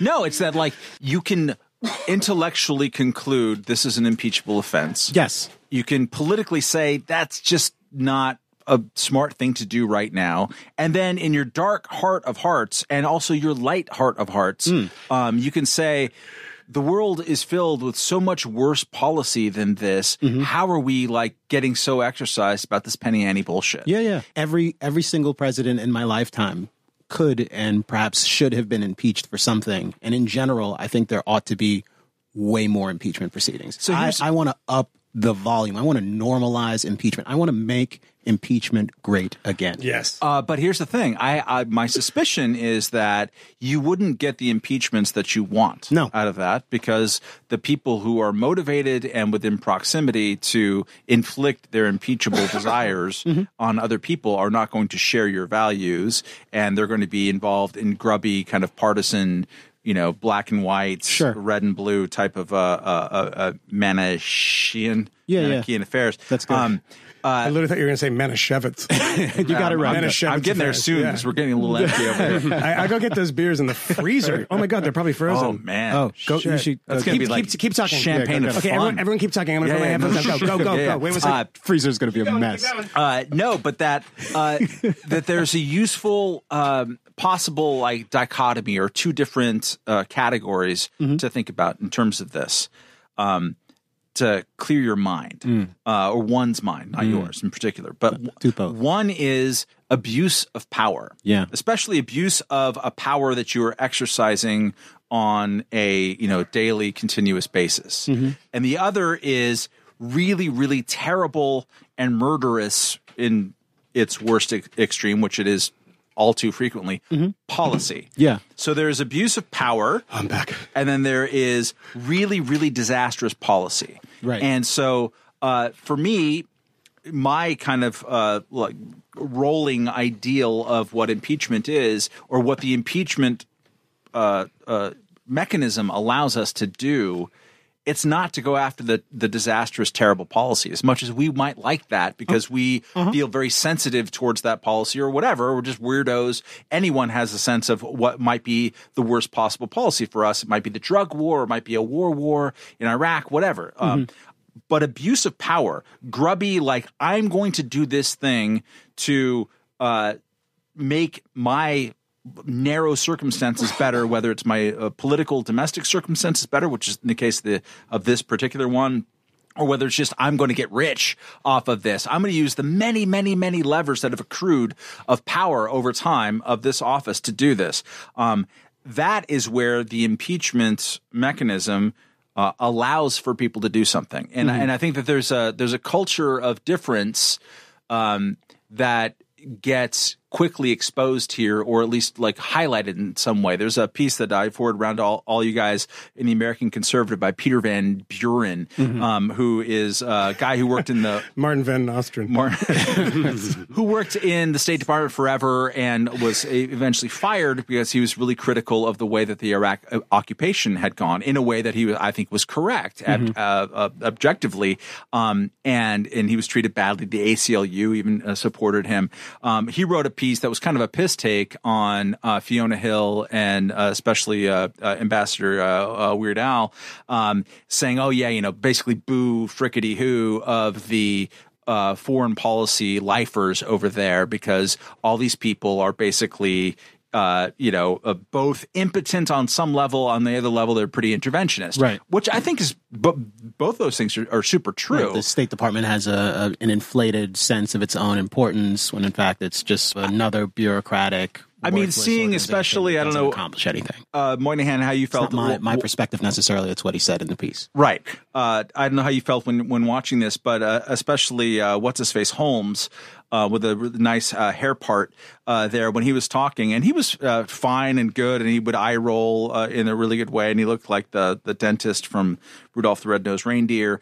Um, but like uh, he was speaking in this great highfalutin language that is almost designed in a laboratory to appeal to journalists uh, and uh, especially with sort of Washington journalists and people and people who work for uh, you know uh, what's it Lawfare blog Benjamin Wittes type of people um, who have lived in Washington since before Washington existed and who appreciate uh, this sort of non-partisan as Fiona Hill would pronounce it always kind of a point of view, this sort of professionalized idealistic uh, view of the exercise of American power. And I can understand as someone I can understand someone uh, watching people talk about this. And Fiona Hill obviously is a hawk you know? She was a, she was brought in at some level to kind of uh, to to show that Donald Trump could still uh, hire hawks, uh, uh, including about Russia. Uh, but I can understand someone like reacting to all of this and thinking, "Oh, you people in your pretentious language and like you know show business people making movies for themselves. They don't give a fuck about anybody else." But the Washington version of it uh, and being repelled by it at the same time, that language. Those habits, those mores, just like objective journalism, which is never something that you can actually get to. It's not a thing. It's not a thing. You shouldn't Uh, even want it. no, but you should want it. No. Uh, what, what I mean to say, But we've, we've argued about you. this, but like, Yeah. uh, but like, you should want people thinking that there is a uh, a standard not of object, objectivity because that's impossible to to get to, Mm-hmm. but of something approaching fairness and honesty, right? Um, and Mm-hmm. when you, and that ethic, you want that ethic lying around. You Mm-hmm. do because when you do, then when people are abusing power, those are the people who are going to be able to tell you that that's happening. And mm-hmm. also, they're going to kind of create a superstructure in which it's difficult to, it's not difficult to make bad policy. But mm-hmm. it's difficult to do personally corrupting abuse of power. Mm-hmm. And I think that tension is interesting and overlays the way that we all dis- discuss this beyond this room and even in this room than more so than we normally would let on. I, the thing about that piece that was uh, pretty obvious is that if all these people that he's talking about, people like Fiona Hill, if, if those people did the exact same thing in the exact same language, Although the art, the piece was about Yovanovitch. Camille, hold on. I'm just not I know. Fiona. Yeah. Okay. No, but I I'm just saying, don't like I'm when just, people no, no, badmouth Fiona. It's not. I know. That's my girl. I was scold, I was scolding you because you were intervening on her behalf, not Yeah. because you're on drugs. Um, so both that's a, things. that's a different issue. Yeah. Um, that, but it, the idea of the foreign service types and the lifers, and the objection is pretty simple, right? If those people agreed with him on policy, we wouldn't have an article like that. It, it- you know, language is the same. People are doing it the same way, but the the you know the it's the American conservatives' version of foreign policy. What they're projecting, he would be fine with it, right? And people like Fiona Hill, the, what people often don't understand is that Russia hands, particularly during the Cold War, they're like, oh, all these Russia hands. If it was Zbigniew Brzezinski, who's you know Polish and was uh, serving Jimmy Carter, or if it was you know Richard Pipes and Team B serving you know well that was around the time Richard Carter, uh, uh, uh, Jimmy Carter, uh, served, those people that served Reagan, etc. They're all kind of hawkish to the Soviet Union. Madeleine Albright. Yeah, well, ex- exactly. And the reason that happens is because they have experience with the Soviet Union, right? And and it's very easy to say, well, well, you know, we shouldn't, you know, a very sort of basic thing is that they all come down as very hawkish way. It tends to happen when you're in places like Ukraine, which a neighboring state who occupied Ukraine and brutalized it for so many years and, you know, presided, people tend to forget this, presided over a genocide in the 1930s by deliberately starving the Ukrainian people and then occupying the country until they were liberated in, you know, basically in 1991. And there's some bad blood, right? And then all of a sudden you have a, a, a president who's a lackey of the Kremlin and who responds to po- uh, popular protest. And then, of course, all these bozo and stupid conspiracy theories surrounding that. It starts opening fire on citizens in, in Maidan Square. And then a- after that, we get, you know, Poroshenko and we get a slightly more sort of liberalized regime, more EU facing.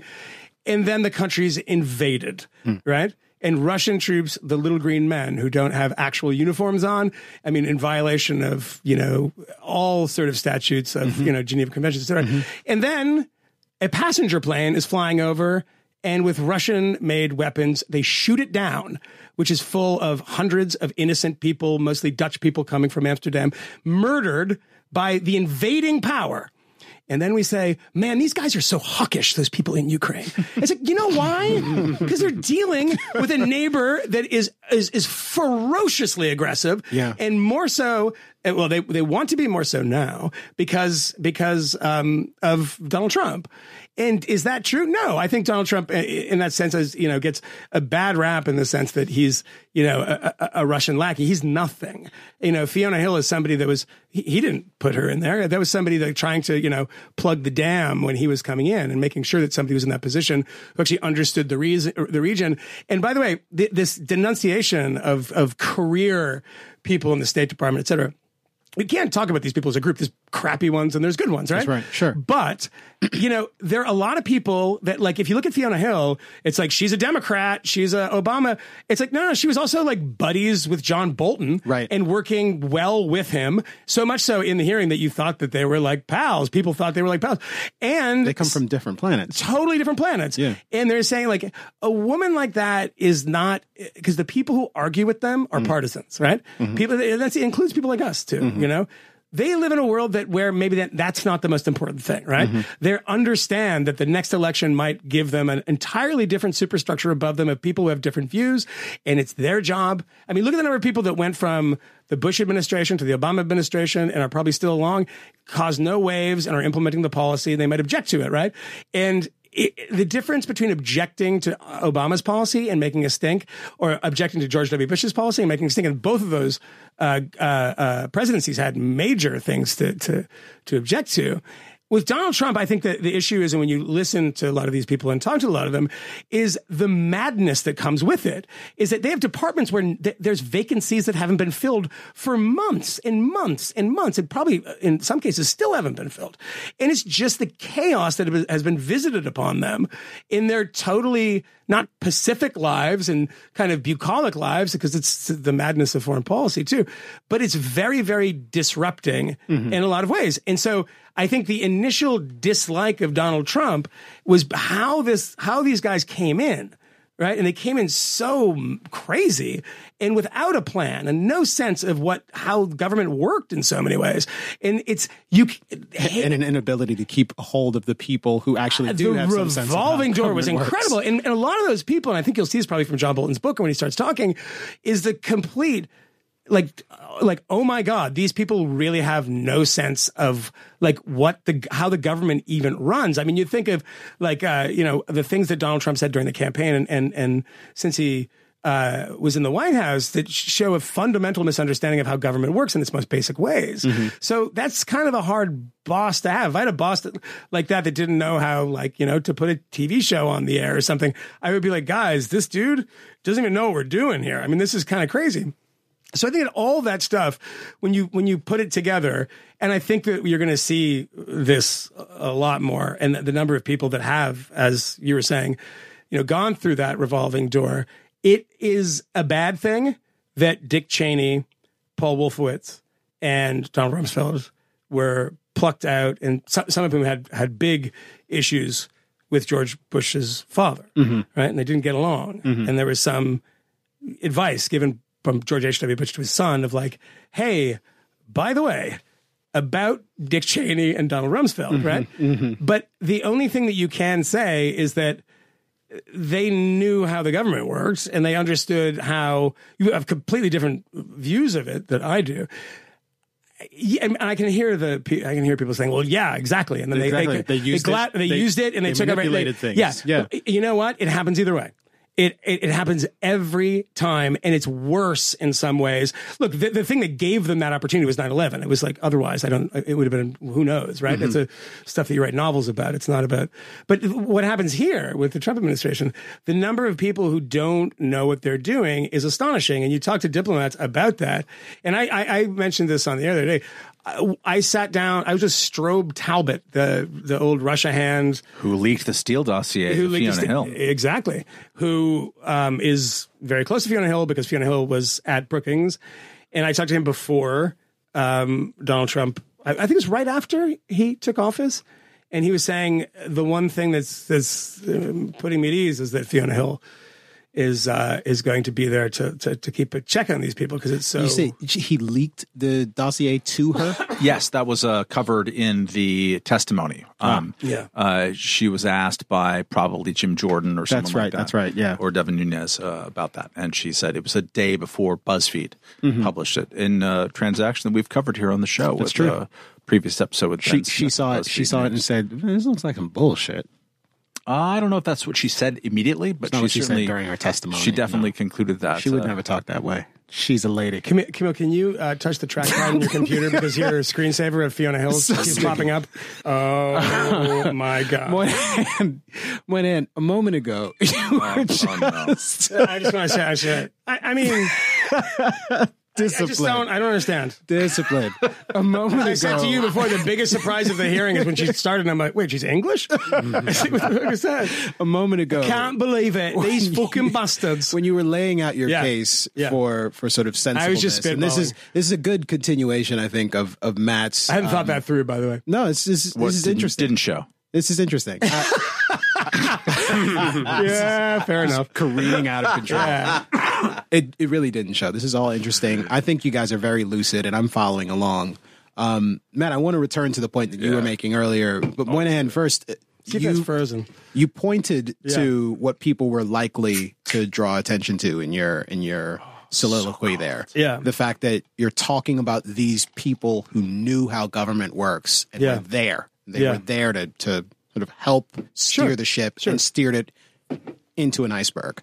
Well, I, my point is that I, no matter what your views are Uh-huh. in the initial stages of creating these departments Mm-hmm. and and you know particularly transitions between people that are career there's there's something leveling about that and there's something that does not create the type of tension Yeah, yeah. that has been created and i'm not in any way obviously endorsing Right. the, the views of people like that but they you know i think that people in the past have tried uh, desperately when it's the bush administration the obama administration and the, the clinton administration too um, to get people in there and do a transition and i think i, I mentioned this on on the show when i did an interview with um, with uh, what's his name, the the uh, former energy secretary, um, Ernest Moniz, and he said that uh, you know he was talking to all of his other secretaries, and they were laughing at the Trump people because they didn't even cut it, and that Rick Perry was like the, was calling him every day, and he was like, right. I have respect for him because he was like trying to figure it out, and the other guys were like, no, we're just they're just like they, they're I wanna- flying blind, I want to interject something in, into this. and that can be problematic. Um,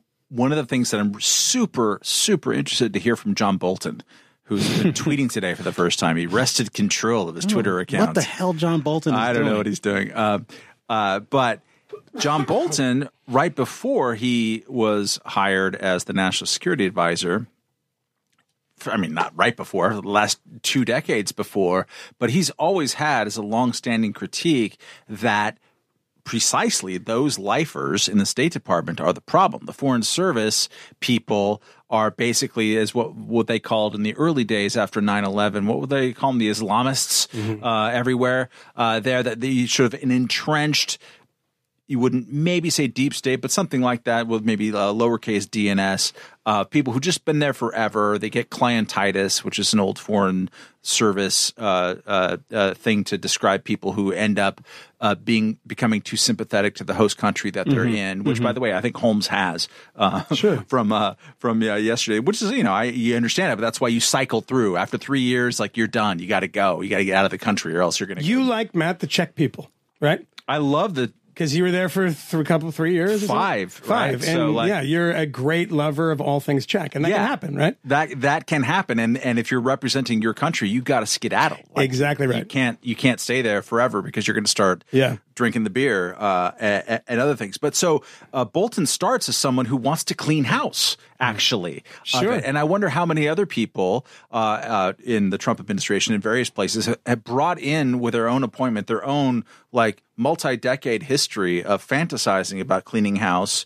Um, and it's super interesting to see, I think, and that's what I will want to hear from him. is tweeting at me. Oh, We'll get please. into that later. Okay, get Sorry. Uh, does Bolton now have a renewed appreciation of those lifers and their Yeah. mores in a way that he didn't now, or maybe he hired people around him Yeah. that he liked more. It's that's Th- th- fascinating. And, how and that- there was, a, and remember, there was a time at the beginning of the Trump administration they were trying to do some of that. Some sensible people were, like, uh, I remember they were trying to bring in uh, Victor Cha, who is a sort of right, slightly right leaning.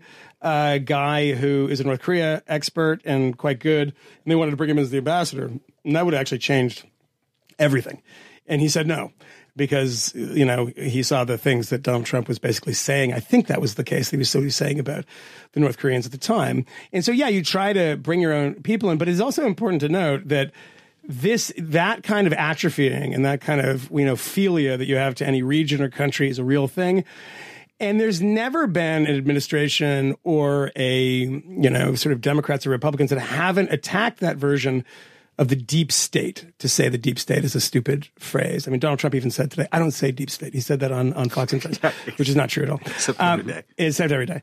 But uh, if you, this is the, the deep state is a new term for saying these lifers that get entrenched and nobody elects them and they create American policy, which is sometimes true and not true. And the best example of that in the past is Richard Nixon, um, you know, before he was president, uh, referring to the State Department. He's, I think it was Nixon called them the Striped Pants Brigade. Yeah, The people that, yeah. uh, of, you know, um, uh, sort of high stock because you know he was a, a great hater of the of the haute bourgeoisie and like I was a simple man uh, and you know hated all those sort of Ivy League people and that was that was the people and that's why I hated Alger Hiss so much. And Alger Hiss was a State Department guy who was a rich bastard and who also ironically was a Soviet spy and all of those people within the State Department that was the attack on the on the State Department was because these people are so close to it and it's entrenched and it's all these rich guys and they come in and then they sort of set this pro-communist policy, et cetera, et cetera. Which, by the way, not totally wrong in certain in certain senses. I mean, Alger Hiss was, you know, at the sort of San Francisco meeting, um, the big one after in 1945, and don't I don't know if he made it to Yalta, but there, the, but he was like an instrumental player, and he was doing the bidding of a foreign government.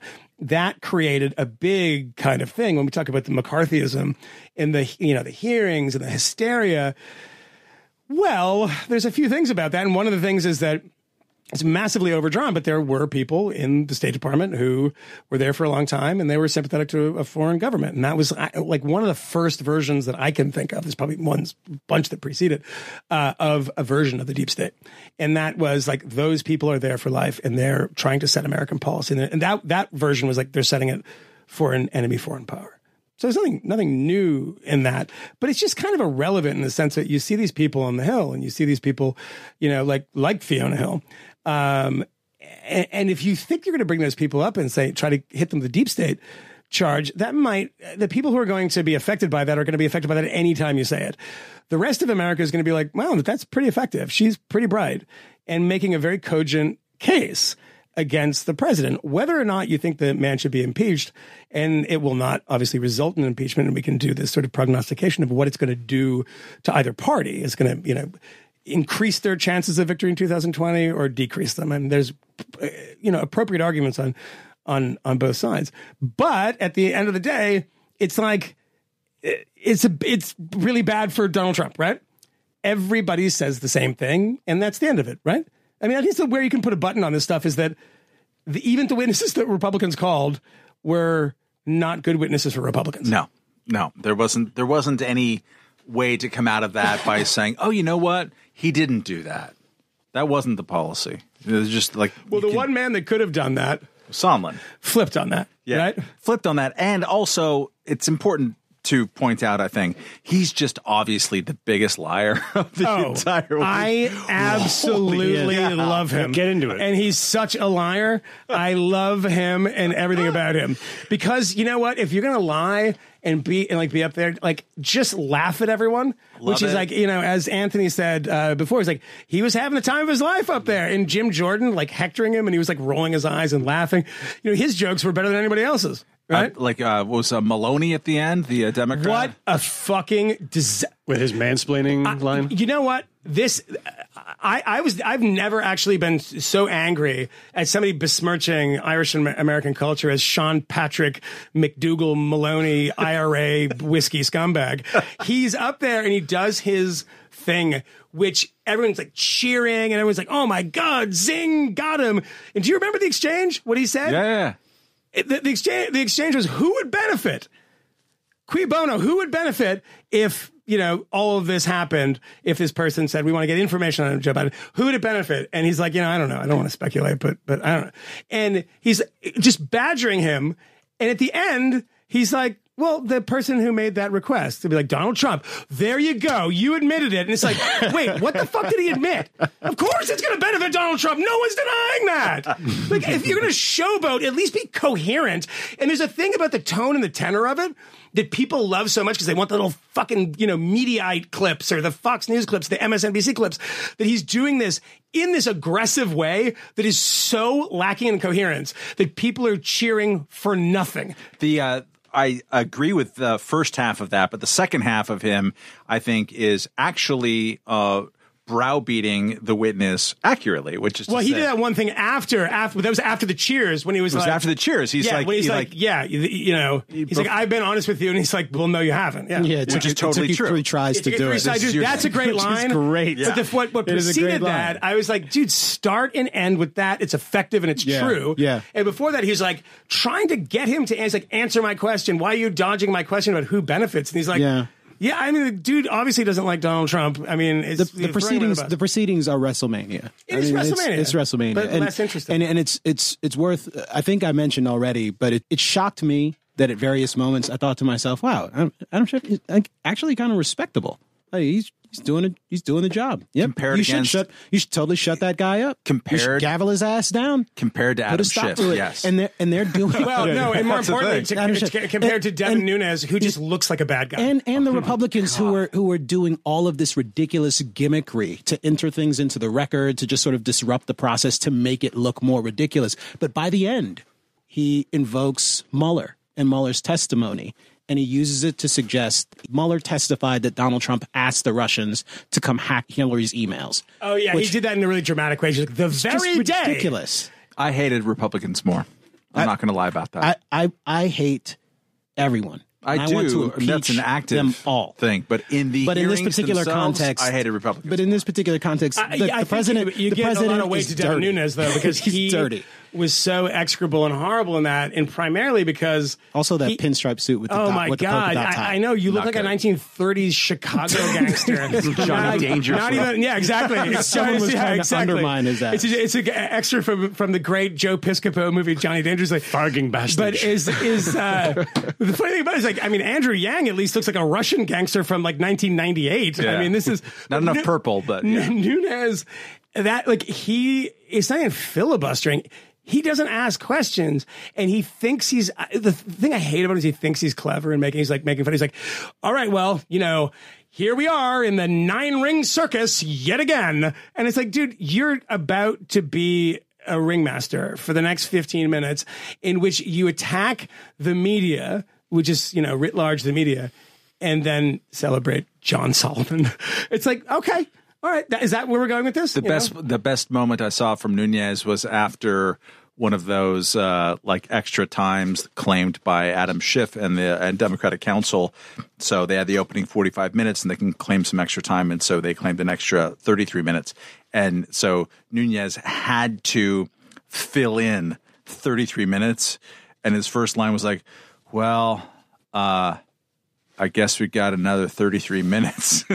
like Yeah. he didn't want I- to do it. I don't didn't want anything Yeah. to do with it, and I think he actually cut himself off way the hell. Uh, Yeah. they, they didn't have anything like uh, uh, a strong hand to play at all, Yeah. and like, and this is the this is a material problem for Republicans and has been in a bunch of elections, including recently the gubernatorial elections in Louisiana and Kentucky. Yeah. When you go full MAGA, when you ape the president's language, as we talked about last week and Yeah. you talked about in your show, um, and you lack the president's originality and creativity in doing that language. Yeah, he's good at it. He's good at it. You're not because Yeah. you're a politician. You like you're wired differently. Um, it doesn't look good. It's not a coherent argument. My God, like imagine if someone was out there at home scoring every position, every cliff that Jim Jordan has put himself out on. Or every uh, tree branch, let's say, and watching it get sawed off, and then you have to like retreat to the next one over it just it's constantly moving. The basic argument that Republicans have is the one that they won't really say. Will Hurd, the uh, semi anti-Trump Republican who's retiring from Texas, a border guy, um, kind of got it in there uh, on the last day to the chagrin of a lot of people who were hoping that he would be like a uh, a never Trumper or something like that. But like the respectable argument is that it's not an, a principled argument. It's a process. It's it's and so therefore not a process argument. It's just like, hey, look, we're having an election next year. This would be, be a kind of a big deal to do it like this on party uh, lines. So maybe we shouldn't do it. Just have an election instead. Okay. Yeah. Which is fine. It's Yeah. uh, totally not principled, right? No, it's not. The principled argument I get the argument, but it's I, yeah, I, yeah, it's not. principled. but like they couldn't sustain that argument. They had to pretend that uh, the real thing at stake here was the truth that Donald Trump never said such a thing. Never Yeah. directed anybody. Never. You know, he never told Sondland. Sondland just said that, of course, he was directed to work with Rudy Giuliani on digging up dirt about the Bidens, but like never really knew it. Yeah. Like it's it, it doesn't make sense. Their their ultimate defense, and so the, and and that that's a problem for Republicans because if you go out there and do it constantly and then you run for election, you lose elections. I think. Yeah. Uh, ultimately, because you look ridiculous.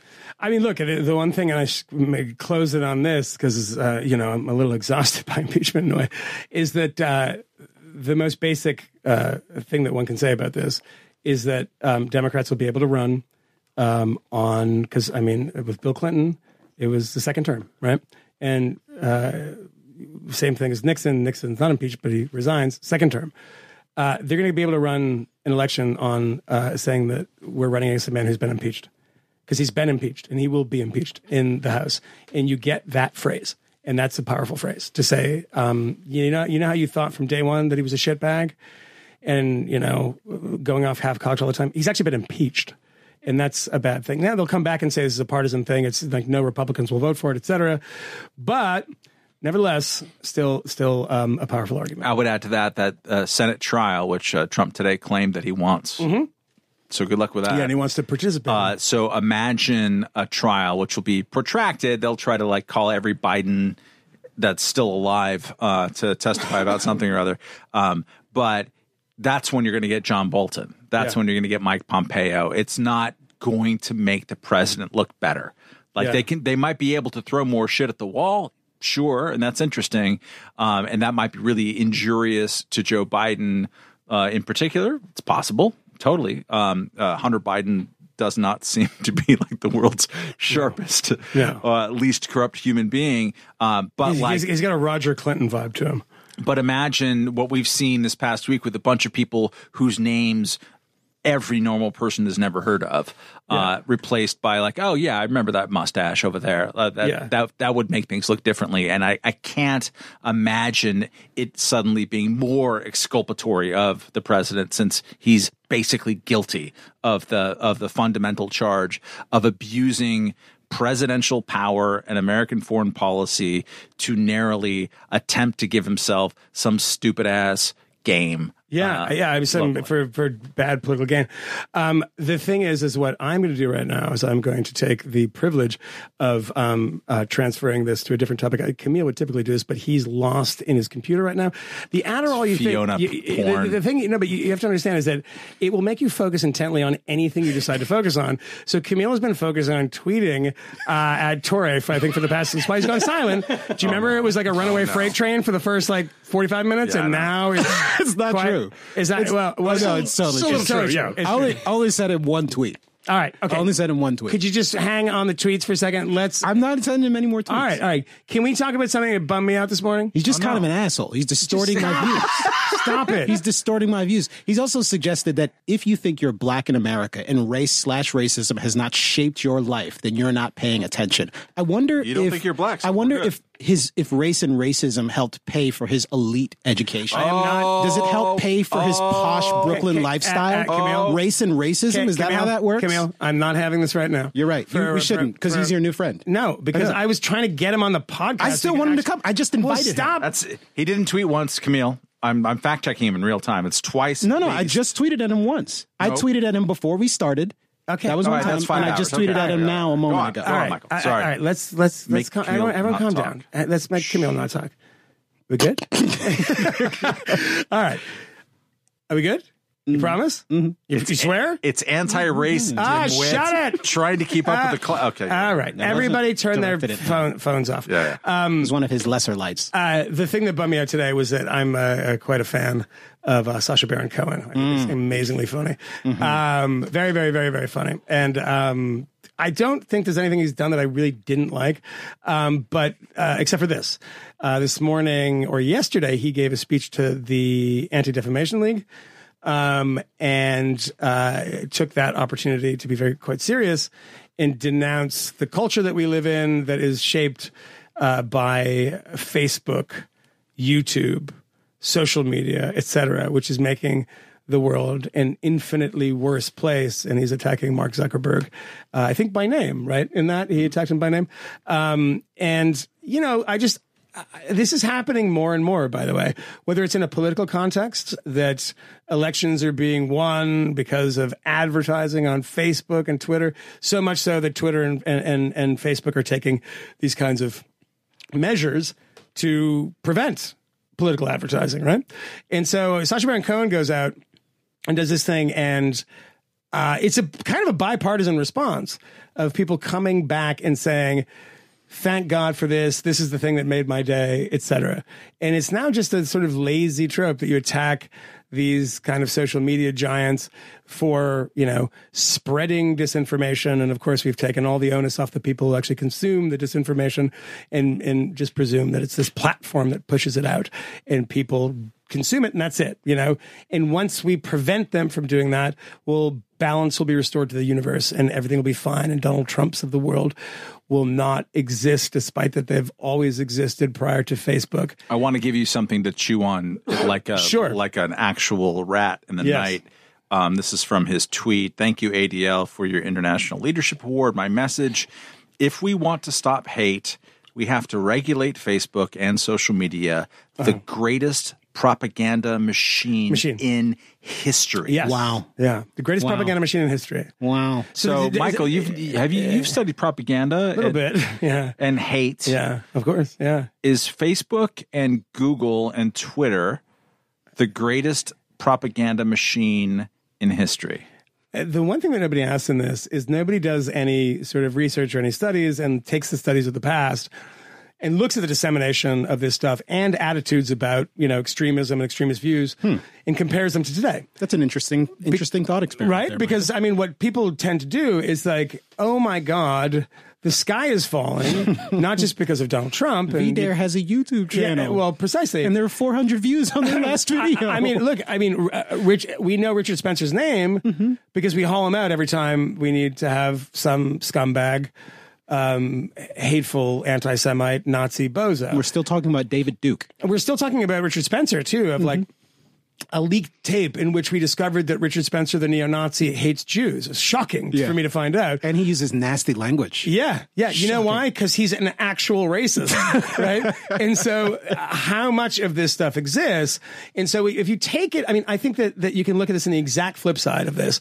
Is that what the media media also does, and these kind of things like Facebook. Uh, Twitter, et cetera, that spread information quickly and people consume it mostly by headlines it has the opposite effect too, right? I mean, nine uh, examples of hate crimes or something, whether or not they turn out to be actual hate crimes or something different. that creates the narrative in people's heads when they see it that we are in a hate crime wave. An example of this. After the inauguration of President Trump, we found out very quickly, people started regurgitating this, that there's a massive rise in hate crimes.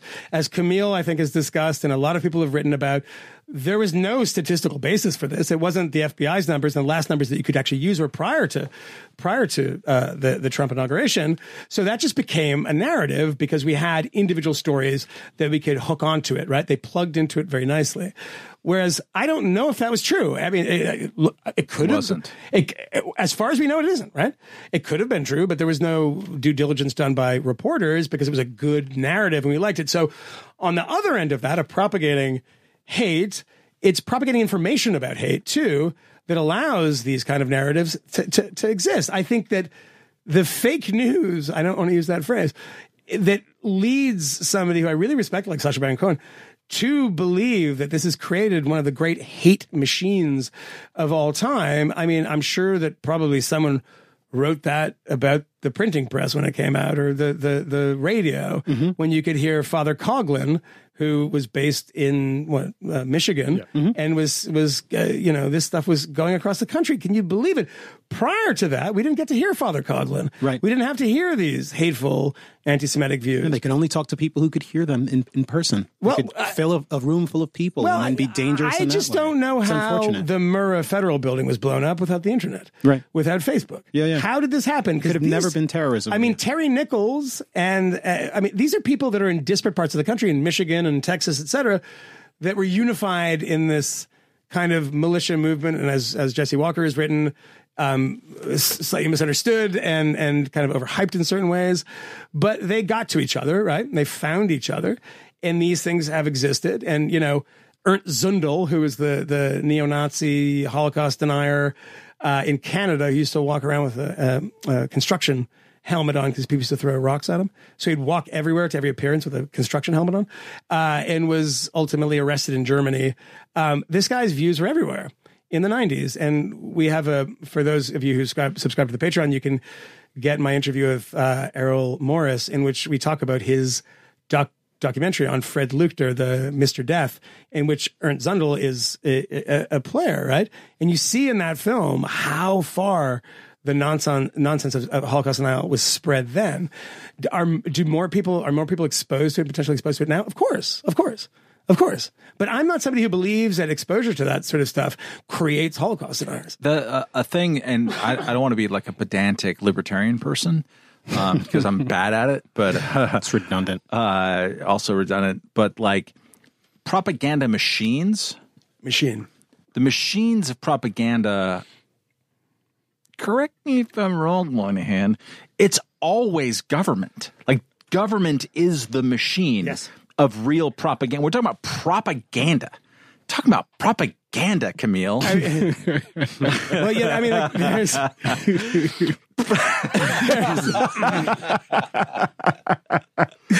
oh, Allen Iverson. Deep cut. Uh, no, but talking about propaganda, propaganda is something that is broadcast, that's communicated from a a central authority that wishes Yeah. to compel a certain behavior of a probably subject population through. and, and, and by the way, it was not always a pejorative word. I mean, remember that that in Nazi Germany, it was the Ministry of Propaganda and Enlightenment. Those two words together are great because propaganda was not. It was. It wasn't a bad thing as such. It was the dissemination of the correct information. That's why enlightenment follows it. And yeah, I mean, it is government that is, I mean, so for instance, uh, on the show a couple of weeks ago, we did um, some Russian television, the week in impeachment from Russian television. And there were clips that I found actually, just I could tell that they looked weird. inside Russia or like inside, in- inside, no, no, actual Russian, um, like NTV, like state broadcast stuff. And that is, um, you know, and I had a Russian speaker go through with me and they picked up some great clips. We did it again this week. It didn't quite work. It- it- there, there wasn't a coherent narrative. It was a bunch of great clips, but they were a little too disparate. Uh, so we didn't use it. And I think we'll go back to it, but that's state television. That's state propaganda. And in Russia, for instance, um, the dissemination of bad information comes almost entirely and exclusively from the government, and they are quite aggressive in uh, attacking websites. I mean, Meduza, which is a great opposition website, fantastic website, I think is based out of Latvia or Lithuania. It's a Russian language one. And I think it was started by some of the people that were affiliated with Novaya Gazeta or Pussy Riot, all these people. Um, so, yeah, I mean, a state state run propaganda is the sort of benchmark, right? Because there's no opposition to it in the sense that in Russia, there's Rain TV, which is like internet only now, and Echo Moscow. And Echo Moscow is a radio station which has become a little more, you know, centralized itself too. In Venezuela, there's El Universal, which was taken over by a shadowy group and now is more sympathetic to the government. And, you know, the, the other sort of opposition papers don't really exist. They're on the internet. So the internet is a great disseminator of real information in places like Venezuela. There's a place called La Patilla, which is people from RCTV and these places that were shut down by the government. RCTV was shut down by the government for being uh, a pro opposition. And they have a website. And the website is, I think, the most trafficked website in Venezuela, the most trafficked news website for sure, or, or, or one of the top couple. The government ones get no traffic they don't do well. Mm. And the reason they don't do well is because they lie. And because people are clever living in societies that are full of lies because they're telling you something about what's around you, right? So if you live in the Soviet Union and look at Pravda and, you know, live in East Germany and look at Neues Deutschland, this is the state run paper, and they're telling you that everything's amazing, right? And you look out your window and there's these half functioning factories that are belching out black smoke you start believing the media quite you know it's like what was the what was the alternative well they would try to get signals from the west so much so and when this became a successful thing the east east german t- uh, television created a television show with a guy named Edward Schnitzler. It's true. Named Der Schwarze Kanal, the Black Channel. And what they would do is they would take um, it was like it was like the Daily Show for communists. They would take West German broadcasts and they would play clips of them because they knew people were watching. And Edward Schnitzler would denounce them. He'd be like, "Look at these lies." So they were they were uh, constrained by and terrified of information coming in and this is imagine if there was an internet and you know look at what's happening camille and i were talking about this today we had lunch today uh, about what's happening in iran amazing pictures coming out of iran and i will give credit i think it's to mike pompeo who said the internet's back up a little bit in Iran. Send images, send video, get this stuff out there. And there's some amazing stuff, particularly something the BBC posted today, which was like a tracking shot from a car of every five feet, different people being beaten. It's shocking, astonishing. That is the internet. And that got to me via Twitter, which is not a hate machine for the people of Iran. It's a machine of liberation for the people of Iran. Does it uh, convey bad information? Of course it does. But also, trust that Americans, and I think that there's a fundamental idea that 62 million people voted for Donald Trump because they're racist and they've been imbued with this racism from, you know, all these sources. And that's why we talk about Facebook having been so important to the election. None of that I believe to be true, and there's not a lot of great arguments for it. And there's a lot of arguments that a lot of those people, the 62 million, voted for rather different reasons, you know, populist reasons, et cetera. I mean, this man who talks about Mexican rapists is increasing the vote total of Hispanics over Mitt Romney. So there's something else that's at work here. But that has been implanted in our head that this is why it happened because of the internet and because of these mechanisms like Facebook or these these uh, platforms like Facebook and particularly Facebook and Twitter. It's like yeah yeah yeah. When you say that, Sacha Baron Cohen, do also remember that there are people who use this for a to- not only a totally different purpose but it is their life's blood. It's how they get information to us, and it's how they get information to other people. In Venezuela, you can't have state run. T- the, the band is totally taken over by by the government, even on cable, which is only for people that have a certain level of money. Even that's been been greatly, you know, sort of compressed by the state. The internet hasn't been. But if you notice during the uprising in, in April, they shut down the internet. They shut down portions of the internet. CAN TV, CAN-TV, which is the, the state-run uh, internet provider. What happened in Iran? They shut down the internet. What happened in Egypt? They shut down the internet. What happens in, in, in, in Russia when you post these things? They don't. They shut it down in a different way. There's there's different things that they do, particularly arresting people for posting things on the internet. I, if I were to tell you that half of the story, you'd say this is one of the great machines of liberation of the of the past you know decade century. Can we can we talk about the irony of Sacha Baron Cohen being the person who Throw- throw the Jew down the well? Yeah. who's making this particular argument? Considering that, as as you've just mentioned, throw the Jew down the well, not being Michael Moynihan's heartfelt desire. No, that's that a song this. from a- from this is a- a song. Yeah. from I don't know if it was one The- of the, the films he made. The, it was, it but was, from the Ali G television show, Yeah. and Borat was a character. Yeah, Yeah, yeah. and it's very very funny, and, it's lampooning and he- anti-Semites. He, made plenty of jokes at which sort of anti-Semitism is is part of the joke. yeah, Um, which but the people in that what- bar some- don't get it. By the way, someone someone might refer to that as say I don't know proto hate speech and say you know what there ought to be a law. We ought to do something to stop people from proliferating proto hate speech because perhaps that could metastasize into actual hate speech, which could injure people. We should stop it now. The thing about this that is actually right, and, and people would say, "Oh, come on, it's uh, Sacha Baron Cohen's HBO show. People know the difference." Well, that's not always the case because the first thing that usually goes Mm-hmm. is satire, right? I mean, this Count Dankula thing in England. I don't care if the guy's you know, a Jordan Peterson follower or whatever, some stuff that I don't necessarily agree with or whatever. It doesn't matter. The guy was, you know, he's the one who did the pug dog. Yeah. To teach it to do the, the, The Hitler salute, The Hitler yeah. salute, right? And he was prosecuted and was facing like five years in jail or something, and it actually went through prosecutions. And people This is who in the UK, in the right? UK, Yeah, 'cause they- and I think they he was, Mm-hmm. I think he was in Scotland. I mean, and it's this has also happened with people tweeting things in the UK. Now, look, if you, it, we've talked about this a lot in the show of people who are doing anti racism seminars Mm-hmm. at Netflix, at the Human Rights Campaign in DC. Right. Don't say these words and they get fired. Well, so it's, always it's always, satire. it's always the same word that they well, say. yeah, yeah, yeah. Well, it's that one. Well, I mean, I think there's some other ones, but it's mostly that word. Yeah, But, you know, I was recently doing uh, television. Was told that you, Camille really can't can't say the word nigger on, on TV. There was several several words you couldn't say. I was so tempted to use the word niggardly. oh, God, I just Camille. didn't do it. Jesus. I didn't do it. Well, by the way, for someone tuning in for the first time, because this streams on various Bulgarian state television Oh God, uh, the qualification isn't necessary. I want them to try to cancel me. So Camille's please black. don't make it. Camille's black. Um, it's he's black. he, the person who said it is black. I'm not. I would never say that. Matt would never say that. Anthony says it all the time, but we don't. It's fine. Would, Um, would never is a pretty interesting formulation. Fiona Hill uh, is Fiona, stern. Fiona Hill said it. She's so She's stern. She said so it. stern. She said it. Golly. Oh my god. She if she was like super racist, would you still? Would you mean, still probably more? Even more. bonus. Come on. I mean, let's. It's a bonus. really? It's a bonus. Seriously? Uh, she's not. Wow. She's not. now. she looked like she hurt you though, doesn't she? I. I love that you code switching that. She looked like she though. hurt you. Yeah, yeah. You know who else code switches? Who? Kamala Harris. Oh, she did like a southern thing. What was that all about? How we gonna win? Is he from California?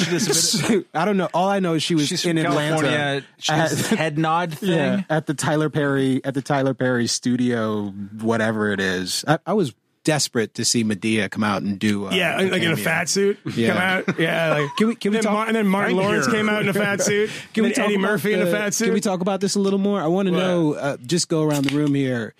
Mo- Moynihan, you mentioned that Bernie Sanders is kind of the only one of these people that you can tolerate, but for the rest of us, I just- I just- know I like watched a little pers- bit yeah, of it. yeah, Yeah, just yeah. he's he's a little more. He's a little more interesting than the, all the other Right. phonies. but I mean, what do you what do you make of this? Uh, the uh, people that I uh, like Uh-huh. in order are, um, I think, more or less in, in order, Mm-hmm. are uh, Yang Gang. Uh, I like him, uh, uh, except when he's Well, he's at the top of this list. when he talks about like um, You're starting at one. I just want to be sure. yeah, Okay. when he when he talks about like what the government should do, Hmm. then that ruins the whole thing. but like if he's if what, he's what shouldn't the government do is the real question. what I, it's like what, we- anything having to do with the job that he is seeking, I don't want But to Matt, hear. this is the case for everyone. Like, just uh, imagine the question is like, aside from their policy positions, yes, yes, yes. Yeah. So- no, so aside- actually, I, I would actually like to know that too. Because if there's So- someone you find tolerable that you Oh, think you could the stomach debate, their policy, the debate by far, the person who I was happiest with their performance was Cory Booker. Wasn't even close because Hmm. Uh, Cory and I talked about this last time. There's this whole- category of of former centrist elected Democrats who'd been busy trying to outwoke one another. Mm-hmm. The the Beto O'Rourke's, the Kirsten Gillibrands, um, uh, Joaquin Castro, uh, Julian Castro. I always call him Joaquin. God damn it! Um, I've done this on television Yeah. uh, more than like three times. Uh, but It's not that offensive because they are so used to it that one of them grew a beard. I know. So and you then like be a- talked about it during Yeah. the impeachment. Like my brother made me grow this. Yeah. He's bitter, uh, which is funny. Um, and they, neither of them speak Spanish. Which That's is not amazing. even a word. Yeah, uh, it's great. It's Spanish. Uh, so, but they're all gone. Like uh, Castro is the only one who's still in the race, and he wasn't on the stage. He's absolutely plummeted. So all these people who each of them had some kind of uh, centrist bona fides at some point had stopped them all, and now with them all safely gone, Cory Booker's out there like. Oh, now's the time I'm going to write an op-ed in the New York Times about how charter schools are awesome. Hey, but but so this is the question for you because I Yeah. think you paid more attention to this to, to than the rest of us. Maybe no, I I know Fisher was watching it too. Um, I saw the narrative that when Barack Obama said, "Hey." Don't be too revolutionary, Democrats, because that's not what the American people are. That that's the stage was a response to that. I've seen multiple people say that. I think that that uh, certainly had something to do with it, and you know the entrance of Deval Patrick and uh, Michael Bloomberg, who are both centrist plays ultimately, although they, uh, especially Bloomberg, has like a, a problematic uh, uh, positions. Patrick had an event at well uh, that four people showed up to. Two people, Two two people. people. showed up, so he didn't bother continuing with the event. Oh yeah, yeah. It's like uh, Mark Sanford's first event, uh, first press conference as Wow. a candidate for his nine week campaign. Uh, had one journalist at it Oh, that's in great. Philadelphia. Uh, Do you think Deval Patrick's campaign now that he's he's he's uh, uh, you know just not doing quite well at the moment? I, I don't saw know. a story that he was at a, a historically black college having an event. That's like what he several said. people showed That's what he up. just said. Well, No, yeah, dude, this is what no, happens I when was you're on just looking Adderall and you're No, fucking he's just tweeting at looking at- Touré. he's We looking at- literally just been talking about this. wasn't we tweeting literally at just talking about tweeting it. at I wasn't Fiona tweeting Hill. Touré. Come on. God, he's like DMing. yeah. God, it's so weird. This Fiona Hill thing is just bizarre to me. Kmele getting off a good one. She's not. She's not on Twitter. Yeah. Is she- He would know. Is your father a coal miner? I was a fucking coal miner. Uh, Kmele, come over. you know what? Americans Talk can't, about Putin. Americans can't tell the difference. Cockney accent or not. Who is that? so who is the woman that total dingbat who tweeted the thing of like um, Fiona Hill with her Prince Andrew accent and anyone who's Oh ever, yeah, yeah, yeah. She's from Northern England. She's like she's from Durham. It's like not. I mean, good God, We can't tell. Prince Andrew accent. This is like some. I don't even know what that means. Even if she Bright had a posh accent, what does that mean? So wait, did we get completely derailed? You Yeah. said Andrew Yang. yeah, because you derailed us. Uh, what no, is so, thing? so like uh, that was like ten minutes ago. Cut his mic. we, we, we, were, we were on moderates. oh my God, we were on moderates now. Booker was good on uh, uh, on uh, uh, for one thing saying that you shouldn't just tax billionaires. It's not the, the way to go about Yeah, things. yeah. You have to create wealth. He's totally right about yeah. that. I just And think he's obnoxious. I just. I, I, just- I've never liked him. I mean, I liked him more when he was, you know, 15 years ago when he was new. Yeah. When he was like the Beto of, of 2003 before we saw what Beto would Isn't that become. back when he was invest, defending investment bankers. yeah, whatever. And like, and also like going It was after him and Harold Ford. but going after police unions in uh, in Newark in a way that was actually interesting, and teachers unions too. Yeah. And so he did that, and then uh, I think really uh, righteously, although very scriptedly, as Moynihan pointed out accurately before. A lot of adverbs. Sorry about that. Uh, going after Biden for saying, ah, I don't know, marijuana is a gateway drug. Where's my teeth? Um, and pointing out uh, That was- That's what he said. rightfully. I just checked that with the transcript. It's exactly what he said. exactly what he said. Um, so he was great on that, on like actual styles. And I, I, I, as we said before, like I'm so happy that any Democrat. Uh, acknowledges even a tiny sense of limitations, or we can't do everything all the time. So I'm, I'm, I feel uh, gratified. However, that doesn't mean I like Cory Booker. Yeah. I still don't. Uh, so yeah, it's Yang Gang until he talks about government policy. Uh, Pete, I like. I know you hate him, Kmele, but I, I, I like him to a point. Did I say I hate him? Yeah, it, it was implied. Yeah. Um, and, Jamaican. and then probably, and probably, funny. That's all I'm going to say. That's funny because it hurts. really Yeah. It's funny because it's Totally true. It's a thousand percent That's true. funny 'cause it and then like maybe Bernie on the on the same like look, uh, I could still shoot uh, the little uh, the, the the the the David Busters. Uh, What? The David Busters? Look, the, the, the, the basketball hoop right in front of me. I, I'm going to shoot that better than Moynihan. My shoulder articulation is still pretty There good. There was someone who commented somewhere somewhere that you do it better, Bernie. than me. I think that they might be right. That's the I only think they one. might be That's the right. only I one. think that I, I gotta. Sometimes I have to listen to him a few times to get to get the cadence back. But you're, you're Did pretty you good. did you see the Bernie interviewing Bernie? it's pretty funny. Yeah. yeah, Yeah. and that was put out by the campaign, right? I'm not sure. I think it don't know. was. I think it was put Was up it? by the. I think it was put up by the campaign. That was good of them. Which exactly, it's like I, I I like. That's another thing that I like about No, them. you, I know you like Bonner. No, I, He's your guy. I wrote the meanest piece about Bernie Sanders that got me fucking hate like crazy, Yeah. and I stick by it. But I, I like the fact that they're not doing boring like standing in a wheat field with an American flag and an eagle comes down and lifts the candidate up and drops it in the White House or something. It's like him like sitting with a guy who looks like him and he's like, Yeah. "Oh, who are you?" And it's like that's the whole thing. And he's like, "I'm Bernie," and the whole thing goes back and forth and it's pretty funny and Yeah. like great. I mean, it's it's better than Willie Horton. I, I um, Who do you like? Yeah, come. Well, Like in on the personal debates, level. In the debates, I'll say that you know, that moment where Tulsi and Mayor Pete got into it was my favorite moment in the debate, um, where she, uh, I think she flamed him, like when she pointed out that he was willing to to dispatch U.S. military personnel, Which was exaggerated. to work at the to, to listen. It's true that we ha- do have a security partnership, and that we do occasionally have U.S. troops doing things in coordination with the government of Mexico to try and fight cartels. The fact that he wants to continue that policy, I think, is worth highlighting. The fact that he perhaps might want to send more U.S. military personnel to go do this you should totally is be worth running highlighting. Be pretty good. He's wrong for that. It's bad. It's not good. It's not bold outside of the box thinking. And quite frankly, to the extent he thinks that's a good idea, she should highlight the shit out of it. And it's bad. Him trying to turn that, suggesting that, well, no one is saying that we should invade Mexico. You know what, Mayor Pete? You may not have a lot of Washington experience, but you certainly are good at hmm. shoveling bullshit. Wow, oh, I Oh, told you he hit him. Look Yeah, at him. What's up? You and you know what? And you know what? Her response. When's your trip to go her see response Assad, when, Kmele? when when he when she when she defended herself from the Assad criticism? Yeah. she's right. We do have to talk to bad motherfucking people. We do. Yeah. We talk to the Chinese. We are shouldn't be actively the Hawaiian we're congressman? actively n- not her necessarily Free- freelancing. but but but we're talking to the Chinese government. The Chinese government Red is Chinese. bad. Red they are bad. They have concentration camps.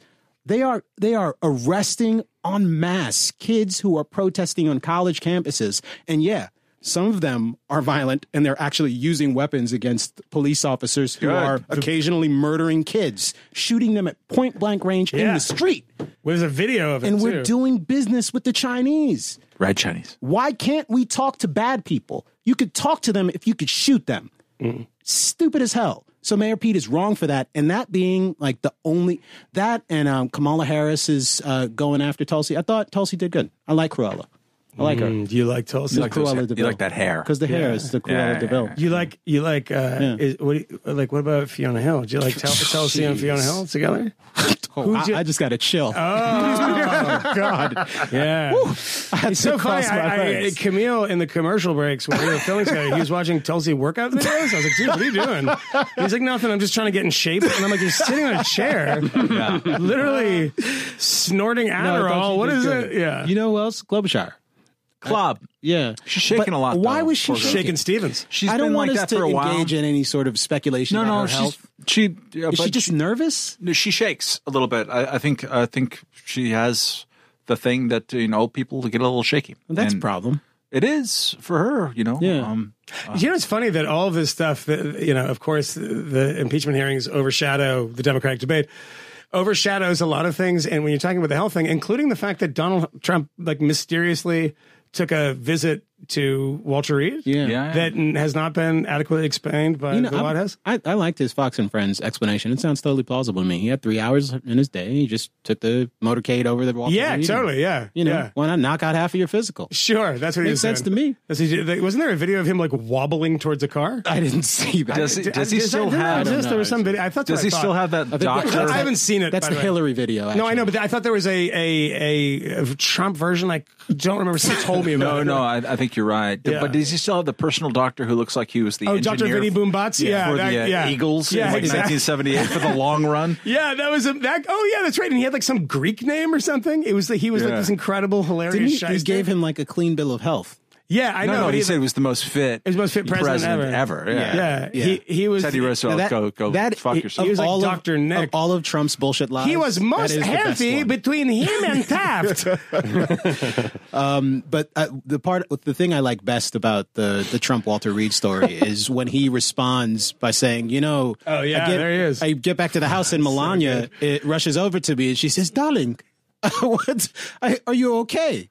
Never happened. I think it did happen. Never happened. I think it did happen. You know she what? I think, literally doesn't even live in America anymore. I think, I think what Melania. she owns. She has like a croissant stand I in Ljubljana. I think what Melania and Donald have is real. Real. I'm I'm crossing my fingers. Like I'm Kmele and Fiona Hill real? No, Like like Kmele. Kim and Kanye real. like real. You know, it's funny because when I see them in public together, I just see love. I see people like, like, hey guys, you're in public. Stop what you're doing because it's gross. That's never. I've never had that thought in my life. She's just like, what the fuck did I do? what a horrible mistake. It was like I thought I was getting some money in like a gold plated living room, and then I got this. Jesus, what a oh disaster! She probably wishes communism was back. Oh my gosh. What do we we've, we've on? covered a lot of ground. Oh, Um, we, let's cover one last thing about Patreon. Uh, Patreon. But- but come on, Yes. yes. Yeah, yeah. well, I want to go there, but can I just say, But? Colin Kaepernick. No, Oh, God, no, no, no, no. no, no. You Sorry, redlined that. We gotta not we, we mix that out. Yeah. Well, yeah. I'm just going to cut out the part where you guys said no. Colin Kaepernick. Can I No. just say briefly, just briefly? I feel I don't feel vindicated. I was always right about this. but him, You should have rhymed that. him I don't totally feel vindicated. I feel expropriated. Michael Eric Dyson? I was always right. And he proved he proved my he proved my being right. I don't know that Stephen A. Smith doesn't manage to get this right, despite the fact that he's uh, just reaping the whirlwind for criticizing Colin.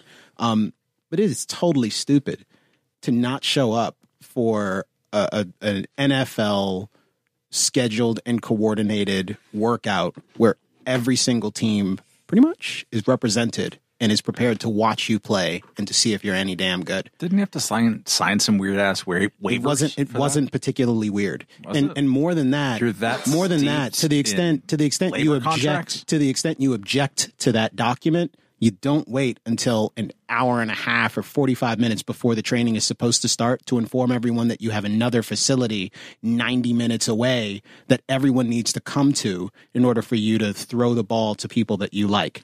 my It is insane. my policy. Throw it's ball to like- totally it's totally insane. An and then you imperious show up decision, and then you show up in a Kunta Kinte t-shirt. oh man. It's pretty great. But it's kind of appropriate because he is a totally silly circus clown. He's a self-important ass who perhaps advocates for things because he genuinely cares about them, but is on a whole fairly ignorant when it comes to the material substance of those issues and is generally a very poor spokesperson for those same issues and will probably never play in the National Football League. And I'm not one for making projections, but kind of a why would you want someone like that on your team? Who, who Sweet scuttles themselves in that way and is a constant distraction. It- The one maybe, thing I would say is- maybe there was some coordinated effort on the part of the NFL to keep him out of the league. Maybe. But but perhaps it's just the fact that he's kind of an asshole. And generally speaking, teams don't really like to have assholes in the locker room who aren't phenomenal and ensure that you win. You deal with T.O. up to a point when he's the greatest receiver in the NFL, but even then you shuffle his ass off if he's causing enough trouble in the locker room. I mean, And guess Antonio what? Brown is- Colin is Kaepernick actually is a good, right? distraction. And at the point that he was looking for a job in the NFL, he would have probably been second string on most teams. And the last thing you want as an NFL coach or team is every single day after the game for everybody to be rushing to talk to your second string quarterback about the latest controversy of the day. It's it's a distraction. That's not how you win. No one runs their business by hiring people like that. I would generally speaking. So while not sharing Kmele's right again. your vitriol Scoreboard. or your uh, your your assessment of your own rightness, um, that it's always, I think, uh, tricky to the point of don't even go there of trying to assess internal uh, labor management disputes that are that you don't know of True facts. right? True I totally agree that when you have a replacement level quarterback, which he was, or replacement level whatever in professional sports, um, if that person is going to be controversial, um, then it's a pretty easy call. I don't want that person on my team.